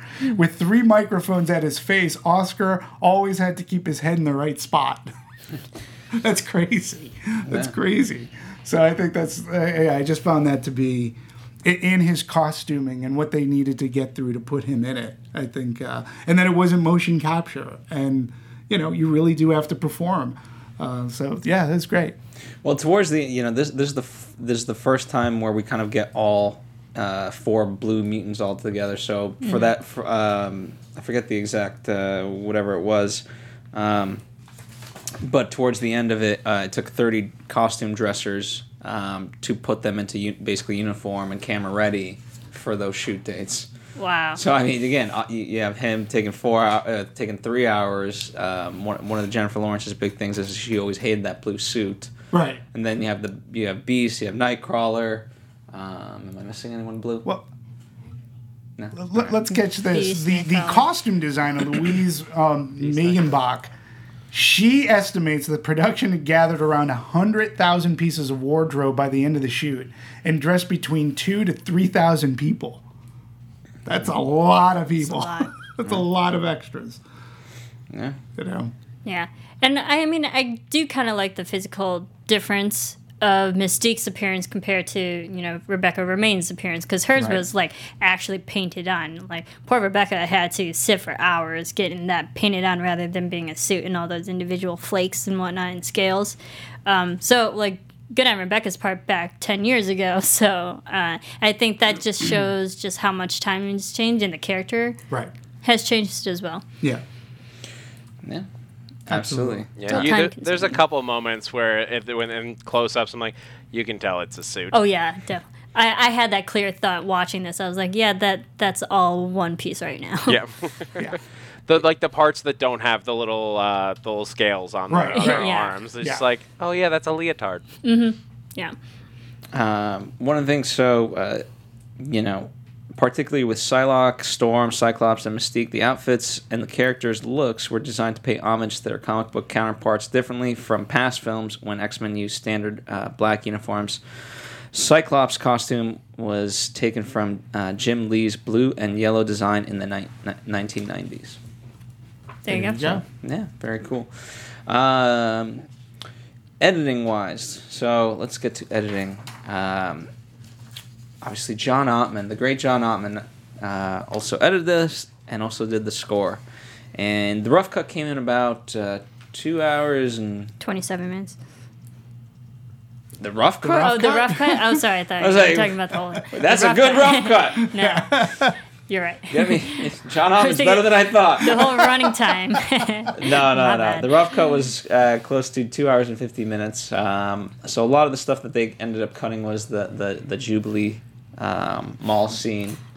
Which Zach, do you, do you have the video ready? I know you got mentioned. Um, Um, well, there was uh, there was this cool.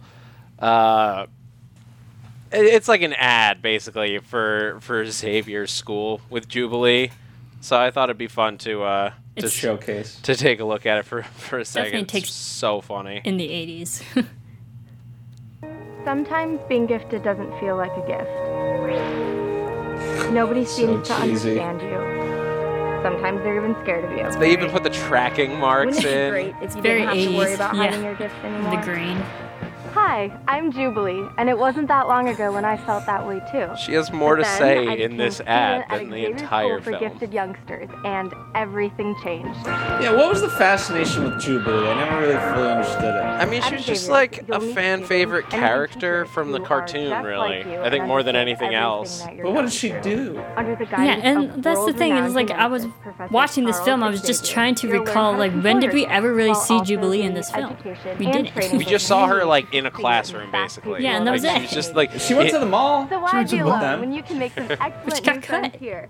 Xavier's well, is no ordinary but she was in the car. Let's face it, you're no ordinary student. Thanks, Jubilee. You were right. Xavier's totally rad. Operators are standing by. Can we call the number? So 80s. I did you did you notice whose voice that was at the end? Stan Lee. Yep. That's just great. Um, yeah, if you call the number, Stan Lee answers. Oh, It's like there's nice. nobody here. Excelsior. That's Hilarious. awesome. Very cool. Um, and there was also a deleted scene between Scott and his brother, Alex.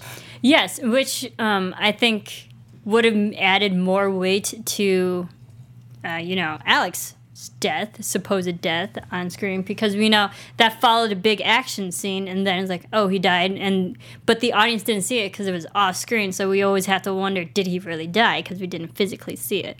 So, and I think had they kept the scene between his brother.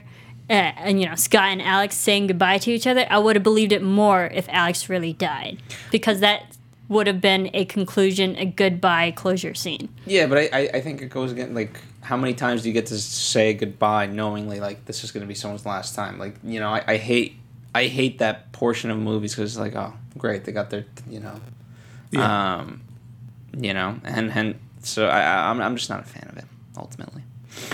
I'm, I'm just like they they were able to uh, for Blu-ray and home and you know home entertainment wise for for Days of Futures Past, like because we, we had we talked to John, he was here for that movie, and he talked uh, candidly about Rogue being really cut out of that movie that they had what they he even called it the Rogue cut um, but they just excised it for time wise and such. But they put those scenes back in for for for a Blu-ray of Has that. anyone seen this? Yeah, yeah. yeah. It's a Yeah, great, it's a I like great it. uh, cut. Like it, it doesn't change it. Like it, it changes it enough that it actually is not like just like a meaningless deleted scene. Like it does affect the characters. Yeah, agreed, agreed. Um, but Yeah. like I can see why like when you're trying to hit a time mark that like Yeah. because that's already a long movie and then like the Rogue cut is even is like 10 12 minutes longer Yeah. so like I get why they did it but if you're gonna rewatch it like yeah watch the Rogue cut it's it's absolutely, it's not like light years better but it is a cooler story yeah. Okay.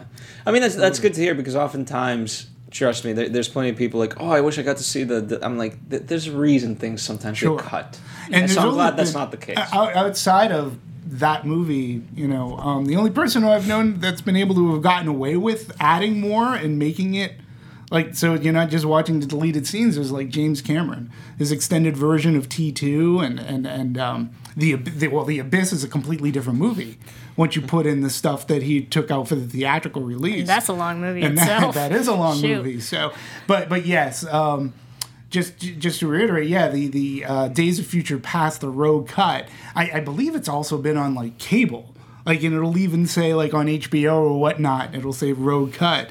But if you get a chance, I don't know if it's streaming on Netflix. I have the Blu-ray; it's available out there. It's it's worth seeing. I mean, right right now it's being replayed a lot on VOD and, and Right. various things. And and and I remember the, because he had to go back because they took that out before he actually scored the movie. yeah, because he, had he to could only back. score what they had because he didn't have any time. And and he from a scoring purpose, they had to go back in and score that extra 12 14 minutes to Mm-hmm. put in there. So, you know, I wonder if they I wonder maybe they'll have the mall the mall cut.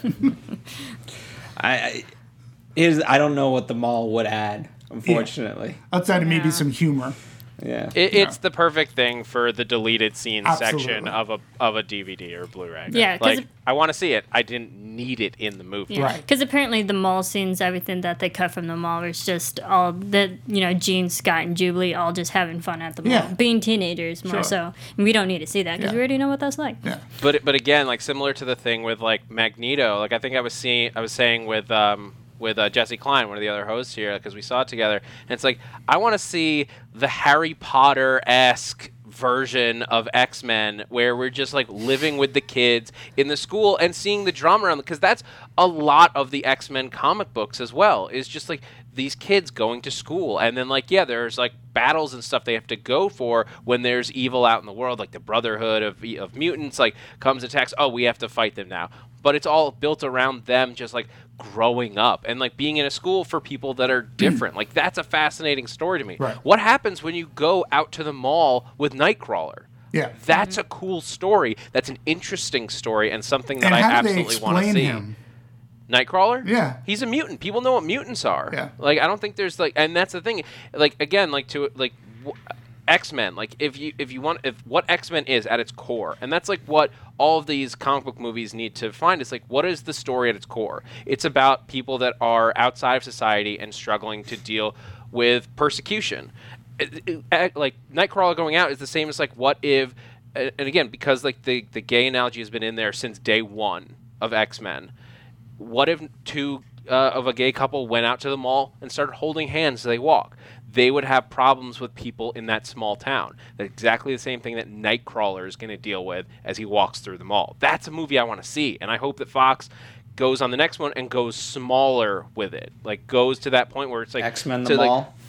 X-Men, X-Men the mall. But like X Men and the Order of the Phoenix, like that. That's the next movie. Dude, That'd be awesome. if they title it that, I want all the royalties Fair enough. for Jane these two Phoenix very popular things that are And then mashing you'll have to pay J.K. Rowling and Yeah. then Warner Brothers. So good luck with that. All right. Very, very good. Very good. Um, uh, by the way, speak going back to music. Uh, in addition to "Sweet Dreams," "The Four Horsemen" is a sound is, is a song in the movie, obviously referring to the Four Horsemen, played of course by Metallica. Yeah. So goes back to that punk rock angel song, which I thought you know I obviously it's a good song selection. I thought it was just, it was just a little much. I don't know in that scene. Maybe because I'm not a big Metallica guy. Yeah, me neither. I was like, okay, I understand the the the tone of what the scene is supposed to be. He's fighting. Right. Got it. But um, but in terms of the actual score, my my fa- like the opening with Egypt and everything like that, um, I I thought that was it was just so grand between the cinematography and just the way Egypt looked, and then and then that. You Yeah, I mean- I it worked. Yeah. We talked a little John Ottman when we did Nice Guys, and like you know, he's having one hell of a year. I mean, you know, he's had two movies come out within two weeks of each other that he's had a hand in, you know, in, be, in being creative at. And I think X Men Apocalypse and this movie is why I think just perhaps his most accomplished. Um, you know, you talk about that Egypt scene. I mean, we're not just talking orchestration. We're talking about like a type of a choir, like a men's kind of thing. Like that's Jerry Goldsmith, The Omen, like the you know hinting like because you have that that ominous oh like that which which is unsettling and such in the Egypt and then transitioning from that going into that amazing I thought the title, Title sequence, sequence was was amazing. And if you saw this in a premium large format screen in 3D that title sequence was awesome. So you're from from a music standpoint you're going from this Egyptian setting up apocalypse and then going into this superhero like type theme. I, it, it was brilliant brilliant brilliant I mean, I agree. Not to keep rehashing what you just said, but going from Egypt that had its own sound and chanting, Yes. ethereal kind of voice that is the creepiness of the Egyptian culture. Not to you know offend anyone, but like it has a, a very scary element Yeah. to to Egypt, and then you know going through that whole amazing timeline kind of transition that they had, showing like all the the worldly things by decade. I was like, yeah, that's pretty cool to literally bring the audience back to like today's time of 1983, Yeah. 84. Um, I like that because it transitioned from Egyptian type of music to like the modern day music of that Yeah. time. To you know when we had Angel and the Four Horsemen in Metallica, Yeah. so like two completely different sounds within like few minutes of each other. Neat. Yeah, it was you know, and his score. Um, yeah, it like I said, he really he brings together his orchestration in a much more refined way than he has. Um, like I, I think that you know his Superman Returns score is is a fantastic homage to John Williams. Yet he throws in his own his own like flair to it and. Uh, Days of Futures Past is another amazing score, and yet he can do a Kiss Kiss Bang Bang, which is much smaller, and The Nice Guys, which is Didn't- seventies. Didn't, didn't he have only four weeks for Days of Future Past? He had a very yeah, and then not only that, but editing wise, if you remember, uh, they they asked for some changes Yeah. at the very last minute, so he had to edit and And score. re- and score some things. I, Yeah. I would like to know. the yeah, print how, the how print came time, very wet for Days of Futures Past. doesn't it always? Yeah. but, I, but I, I would like to know how much time he he had Yeah. on both, um, which we might get a chance Yeah. to do. It's looking like probably next week. So, you know, if you want to talk more, uh, Nice Guys and X Men, we'll have John Ottman. Ninety percent in, let's say. Let's say. Why not? so he's Dimitri's good friend. oh yeah, yeah, yeah. He, he emails me back. best buddies. That's, that's so. That's more Yeah, than it's great. most It's more than people. mo- you're right. It's more than most people do. Most people don't even He's have his very nice. email to He's been very kind. So indeed, indeed. All right, let's talk promotion. Um, Well, we saw that great clip, which was awesome. Of That was hysterical of Jubilee. absolutely. I want. I want to get you guys the. You know, there's obviously a lot of great promotion um, that came out of this, but then all, all of a sudden, um, there's there's the poster, right? It's a billboard ad of Apocalypse choking Raven, which I thought was a great scene. Which, ironically, I will say this: I thought Raven should have died in that scene, but we're hmm. neither here nor there. But you can't kill Jennifer Lawrence. we're neither here nor there. You can't kill America's sweetheart. It's all right. It's So- like you wanted Famke Janssen in. I thought. I know. she I, I did want to find Janssen, in, and I'm very disappointed she wasn't in this one. If you're gonna have Jean Grey, you might as well have the adult version of Jean Grey because she's awesome too. Um, Neither here nor there. We digress. yes, we do. R- actress Rose McGowan went on record saying there is a major problem when the men and women at 20th Century Fox think casual violence against women is the way to market a film. As told by Hollywood Reporter. But what do you guys think of this? Because I mean, uh, here's here's This the, is the im- billboard in question. Yeah. Hmm. I mean, I think she does have a point. Good on Rose McGowan for saying this. I love Rose McGowan. She's an amazing actress too. I, I think for promotional wise, like, hey, I think the audience at this point were all fans of Mystique, and to see a villain take out Mystique, that would want the audience to go see it. Like, what's happening? You can't do this. So I'd get for promotional. The the violence aspect, I don't think is the best billboard they could have had for this. I don't think the problem is with violence. It's, I, I think to me, number one, there there was a better way to mark. Like, there's a better ad out there than this that will make people want to see it. Yes. Because we, you know, I mean, they've proven that they can do it. Um, I've got, you know, I was always going to be sucked into this. It was X Men, but I thought most of the marketing was clever, and this. It's a great image from the movie, obviously a very powerful one, but without any context, it What's doesn't happening? necessarily hold weight for me. I mean, in terms of like as a as a as, as far as marketing the movie, I thought it, it like definitely feels threatening since Jennifer Lawrence as Mystique is a lot of people's, especially the mass audience's favorite character. So the idea that she's under threat is very it's engaging in that like, oh my god, is she going to be okay? I have to see the movie. In terms of whether it's uh, bad in terms of promoting, like if it's violence against women. Um, I mean, this isn't. It's not like this is the only billboard. Um, that said, I, I, I can't speak to that perspective of like if this is like offensive to people, th- to victims of abuse. Um, I mean, it's a bad guy, right? Uh, it- To be fair, it's- it's mutant on mutant crime. It's, it- not. yeah, and it, it's it's almost Oh God, well. It, will I'm taking myself You- off the screen.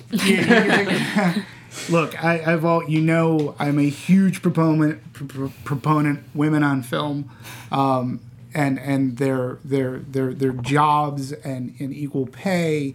Huge huge proponent on this. When I saw this billboard, the first thing through my mind was not violence against women.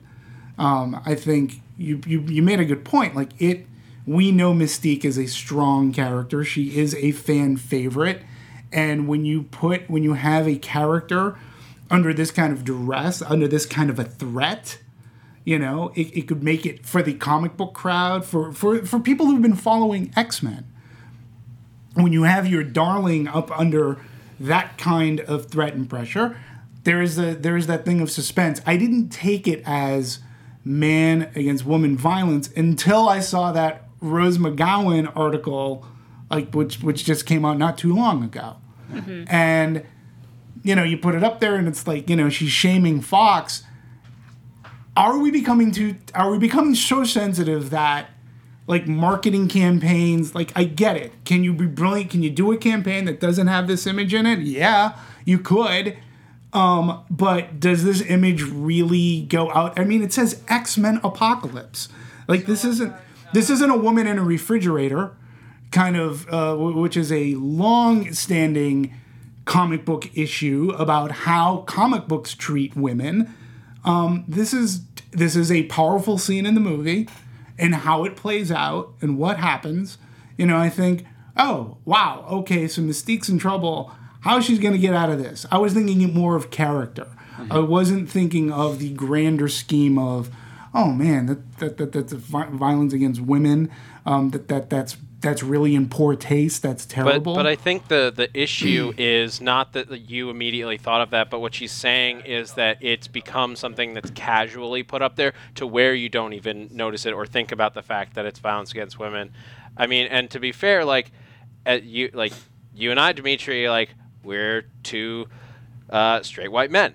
So like we don't get uh, like that's the thing is like I'm struggling like Marissa did you like did you like as sorry you have to be the uh, the only uh, woman that we can ask for in on this panel but like did you fi- did this make you feel uncomfortable at all as as a woman like that seeing this billboard honestly, you know, I didn't know about this billboard until we discussed it now. But now that I hear that, yeah, I think it's really sad at, that we're at the point that we see it, but we didn't even think it's violence against women. We just saw it as a promotional still for people to get their butts in the theaters. And I think that's just sad that maybe our audience is kind of just desensitized to that. Let me a ask, bit. here's the thing, I, I- uh, Zach, if you can do some quick, uh, I want to see what Jennifer Lawrence maybe said about this because obviously it's her that that's And in the image. I'm But not and I'll, not I'll that she check the, desensitized. the news came out today so she may Yeah. not have even responded Yeah. yet I'm And I not don't think even she will. I'm not desensitized to to to to um, utilizing and propagating violence towards women. There was a few years ago um, a, a billboard for a, a horror movie. I can't even re- recall its name. That was 100% exploitive. And, and I understood all of the criticisms against a woman who was bound up uh, you know, and this was a billboard. I didn't find this to be exploitive in a way against women, so to speak. I just it was mutant. You know, I get this is a mutant god character. This is our heroine Mystique Raven, who's in there, played by Jennifer Lawrence. Um, I, I didn't look at it that way until I see Rose McGowan come out on this, and I was like, oh, okay look there's so much there, there there's so much out there with women being f- treated unfairly in Hollywood and and I'm like I said at the top I'm a big proponent of that. I get it. They should be treated more fairly. When I saw this billboard for the first time this was not what came up. So what did you find? Um, well, uh, since we actually started airing, Fox has issued a statement uh, Alright. on the subject, um, and they said uh, they're apologizing. They said, "In our enthusiasm to show the villainy of the character uh, Apocalypse, we didn't immediately recognize the upsetting connotation of this image in print form." Uh, until someone uh, they're saying until someone called us out on it loud enough a week after the movie came out once we realized how insensitive it was uh, and then the statement continues we quickly took steps to remove those materials. We apologize for our actions and would never condone violence against women. So fox is listening and they're effect- i guess they're going to take it down from at least where they are able to take to take it down from To be fair, that's didn't the MPAA approve this? yes. So I'd be And- like, and- hey, Yeah. all fingers MPAA. I don't, well, I don't think they're saying they did anything necessarily wrong. No, they're, they're but- doing they're doing the right thing. but they're sens- Yeah. they're Yeah. now sensitive They're- and they're aware. They're, and they're, I, they're doing the right thing. yeah, I think it's great that like yes, not a lot of people love Rose McGowan, but I think Rose McGowan was great enough to point that out to people who weren't who didn't think about it, and I, and I think it's also because she didn't do it just to shame um, 20th Century Fox. She did it do it, you know, she pointed that out to make people more aware of that. And it's not like a, you know, degrading in any way. It was a very professional way that she did it. And I think it's great that they're they're listening and they're actually taking that to heart. Fair enough. So um, the other thing I want to uh, in promotion wise talk about before we get into box office. Um, so uh, in, in in a trailer version, there there was reference to Krishna, uh, one of the one of the Hindu religious icons, and uh, they made people got so upset that they made it take him out, and it got taken out of the movie as well. And I, I get upset by that because it's, it's no different than I mean, Apocalypse is trying to be God, so he can be a Christian, be the same way upset. But that's again, he's a false prophet. Like just that, it's part of the storytelling. That to me is different, and I, I, I I'm upset that like just why people why why did that have to get taken out? What were you so offended? Like that's the whole point that this this this is a villain.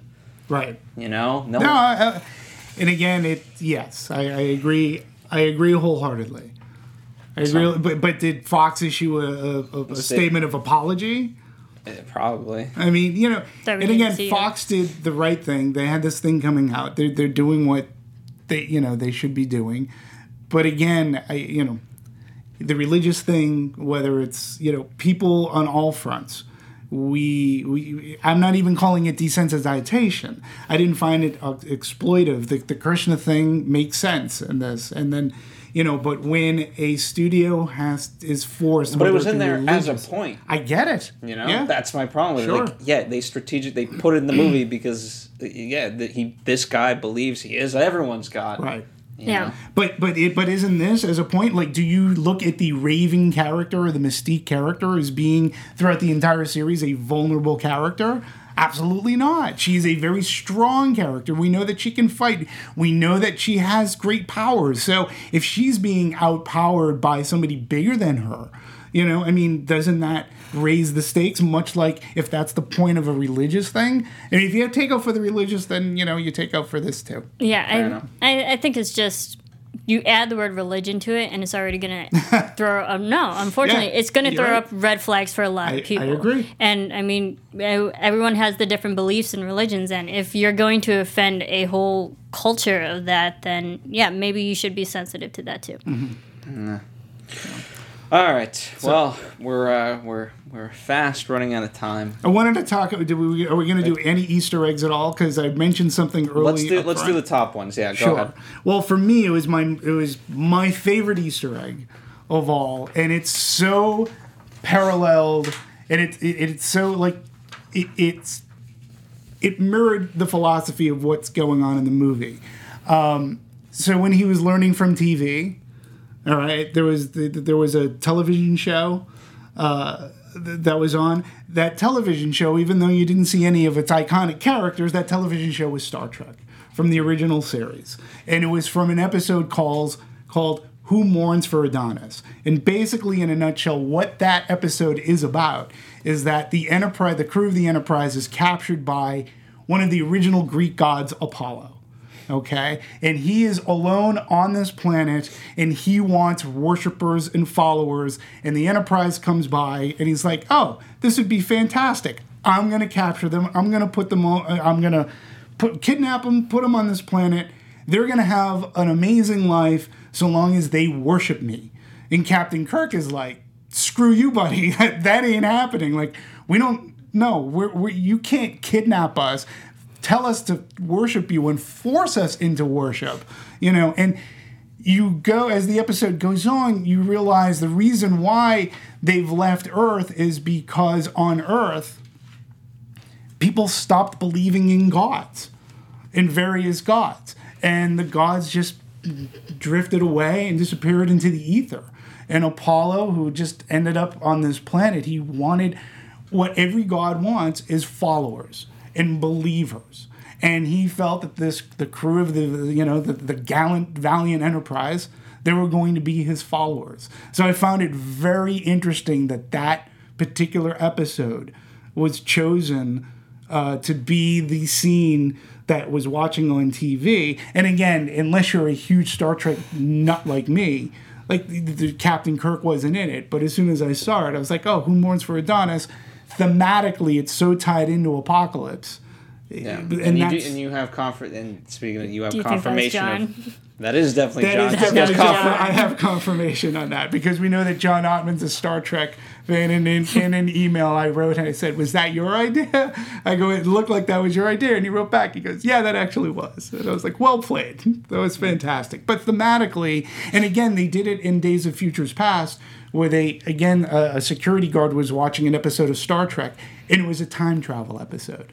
But this one, I think, even more to the point with false prophets, false gods, and gods wanting to take over because they want believers, they want followers. So, and that's you know where I took Apocalypse from. Yeah.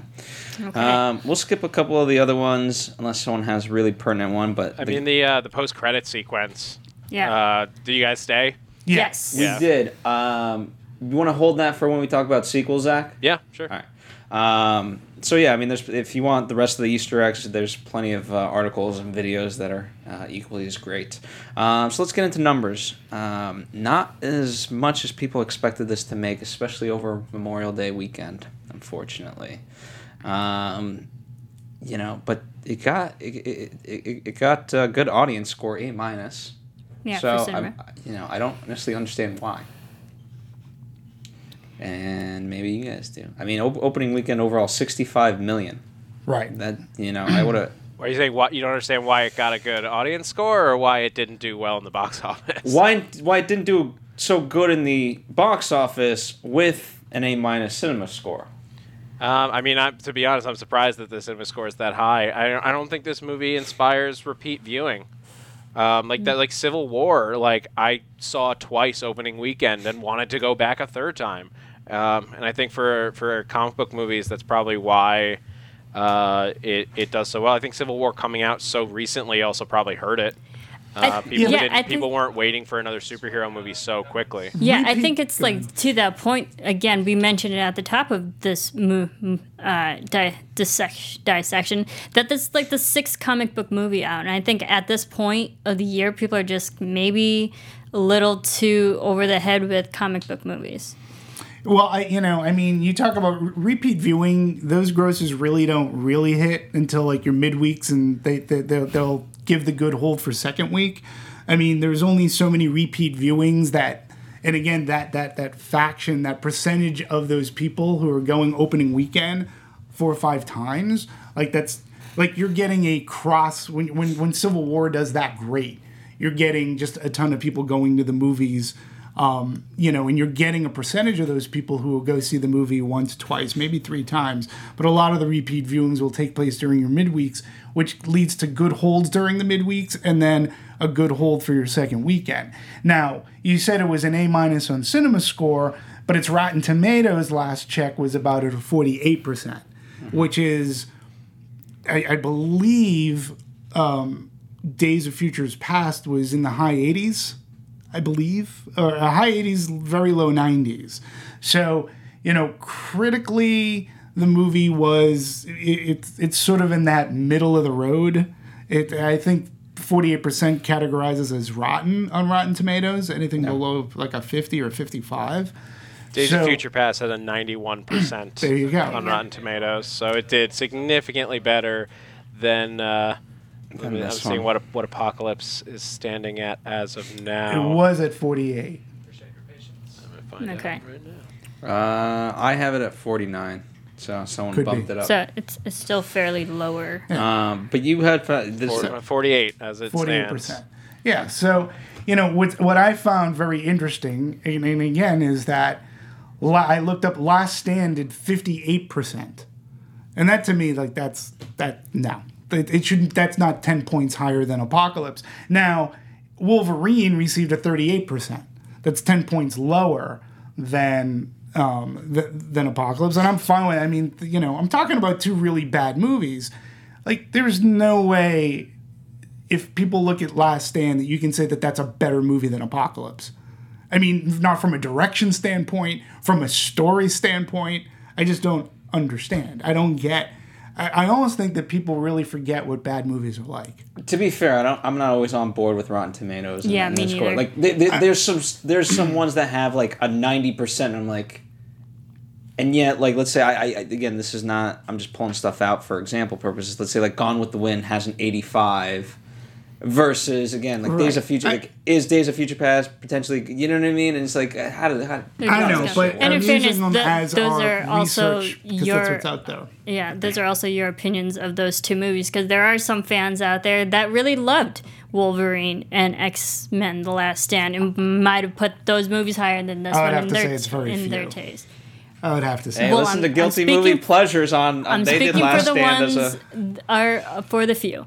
So like you know just to be devil's advocate, but it's like an and, and I think you know the the critics and Rotten Tomatoes it's. It's, again, I think at the end of the day, it's really your opinion of the movie, not Yeah, what for what everyone it's worth, I put saying. this movie on par with The Last Stand for me. Oh, That's just that's that's that's my opinion. Like I know people will differentiate, will have different opinions, but for me, uh, this like I, at least uh, the Last Stand, like I knew why everyone was doing the things that they did. They may have been bad decisions, like but like I I got the why. I got the threat of like the cure.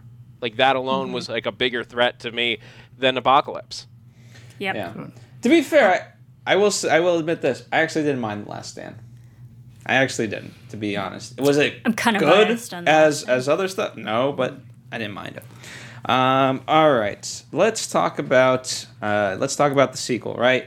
Uh, Mr. Sinister of the Essex Corporation, Zach. Since this was your Easter egg and you wanted to get to it most. Oh, I mean, why don't you I open us for me, like this. This implies that they're fi- that they're going to do. It can sort of is more fuel to the fire of a of a rumor that's been going around for a while, which is that the next uh, incarnation we're gonna get we're gonna get X uh, a character called X twenty three. Um, which X twenty three is a is the female clone Chromosome. of Wolverine, uh, uh, who's very popular right now in the in the comic books. Uh, all the current run, all new, uh, Wol- all new, all different. Wolverine is uh, is her. Uh, Logan is uh, not the the lead Wolver- uh, lead character in the Wolverine book. Um, and she's a fantastic character, and like so they them taking the blood, the the DNA of Wolverine like away is like oh well now in uh, the ne- in Wolverine three we're probably going to get X twenty three. That was the implication to me. This is a way to finally retire Hugh Jackman and but still have Wolverine. Yeah, you me. can, you can. Well, that's the way you can still have Wolverine running around in terms of like how you use him in fight sequences and like just like battles and all that. But you don't have to recast such an, a, a, a role that is so tied to one actor Yeah. as it is with Hugh Jackman and Wolverine. well, and talk the- about you know having a a, a female lead and a very a strong female lead. There you go. in And Hollywood. while plot details about the threequel are scarce, we do know that Richard E. Grant has been cast as a villainous mad scientist type, which potentially fits under the Mister Sinister to a T. Mm-hmm. So, um, and that's to be into the you know Wolverine three. So it'll be interesting. It'll be interesting. I think so too. Um, and uh, you know, he Singer is not going to be in the next film um, right away. Uh, Ken Kinberg is also taking a quick break. Um, whether or not they come back remains to be fully seen. But um, you know, I think I think they're open to it, but just they just need a break right now. I, I think I'm totally on board for that. The the X Men franchise needs a new voice. Yeah. uh, more than anything. It need like I mean I'm excited for stuff like the New Mutants.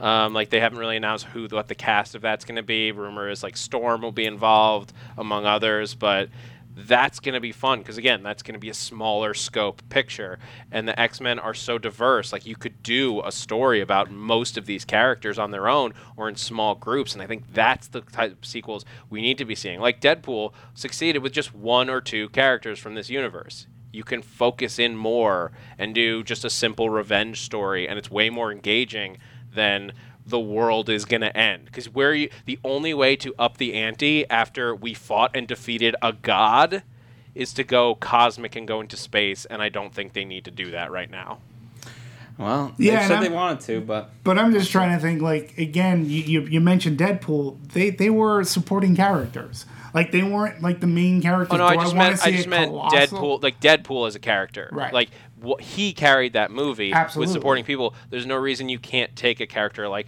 uh, like Magneto and just do Magneto the movie. well, Singer Singer thinks uh, Mystique would make a strong um, spin-off Spin-off. or whatever you want to Yeah. call it. Um, but anyway, I could see it. There you have it. I'm still fighting for X Men the Mall, but so be it. Let's see if that happens. Um, any final thoughts as we wrap this up? Overall, I um I think it was a good movie to keep the character like introduce new faces and to the same characters that we know and love. And I think it, it definitely opens the door for more stories uh, that the audience can love. There you go, Dimitri. Yeah, again, I just I, I found it to be a solid entry into this X Men franchise. The three that, that that Bryan Singer has has put together. If Bryan Singer after this, much like Chris Nolan after his three, if he decides to, you know, hang up his directing spurs on on X Men and go into other things. Um, you know, I, I always find him to be an interesting director. Uh, I'm glad. I mean, he's he's a fan of comic books, so I'm glad. I mean, with with Superman Returns going back into X Men, you know, he he has a passion and love for these characters, and I always got that from his X Men movies. It would be very interesting to see what he does next. Yeah, So always, I mean, this is a guy that brought us the usual suspects. so There you go. Um, uh, Zach, last thoughts from you. Um, I mean, ultimately, I stand by how I uh, I opened this. Like, I was disappointed by this movie as a movie. It had some great like comic book fan moments, like the Phoenix, like Nightcrawler, uh, Cyclops. Like in that that shot with all of them in their costumes is just like a great, just like fan squee moment. But uh, as a movie, as like a filmmaker, I thought that this movie ultimately was it it was it failed. Okay. Well, fair enough. Um, let us know what you guys think at home. Um, you know, would love to get your guys' opinion. Maybe, maybe even out of curiosity, where does it rank for you guys ultimately? Is it is it better than Last Stand? Is it worse than Last Stand? Who knows? But that's where you get to decide and let us know. Um, and let us know what y- your favorite Easter egg is. I mean, there's so much to talk about with this movie. I mean, we could just go on and on and on, but we won't. favorite X Men character. That's right. Favorite favorite. X Men character not in the movie. um, you know, all that stuff. So thank you guys for joining us. In the meantime, if you guys, you guys want to interact with us directly, D Movies 1701. Talk about a Star Trek reference. Go ahead, please. Yep. Serafini TV on Twitter. And that, Zach Wilson. Yep, that's With- on Twitter, Instagram, and YouTube. That's Zach with a CH That is correct. for some reason. That's how you spell it. It's the proper spelling. Says F-I-L. you. um, all right, and follow us here at Movie Anatomy at the Popcorn Talk. Like I said, if uh, if you liked Last Stand better, check out Guilty Movie Pleasures because they made an argument for that movie um, here on Popcorn Talk. Um, we of course have a Marvel movie show that talks all things Marvel, so check that out. They're talking this, um, and for us, what we've got coming up, we've got Alice Through the Looking Glass, Teenage Mutant Ninja Turtles, Pop Star, a little movie called Star Trek Beyond. I'm sure Dimitri won't want to be a part of that. Nope. Um, but we'll see you guys next time. Bye.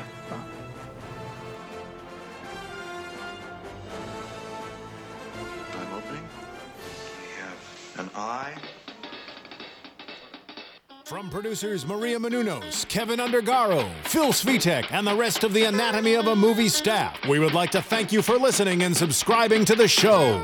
If you have any questions or comments, feel free to email or tweet us. I'm Sir Richard Wentworth, and this has been Anatomy of a Movie.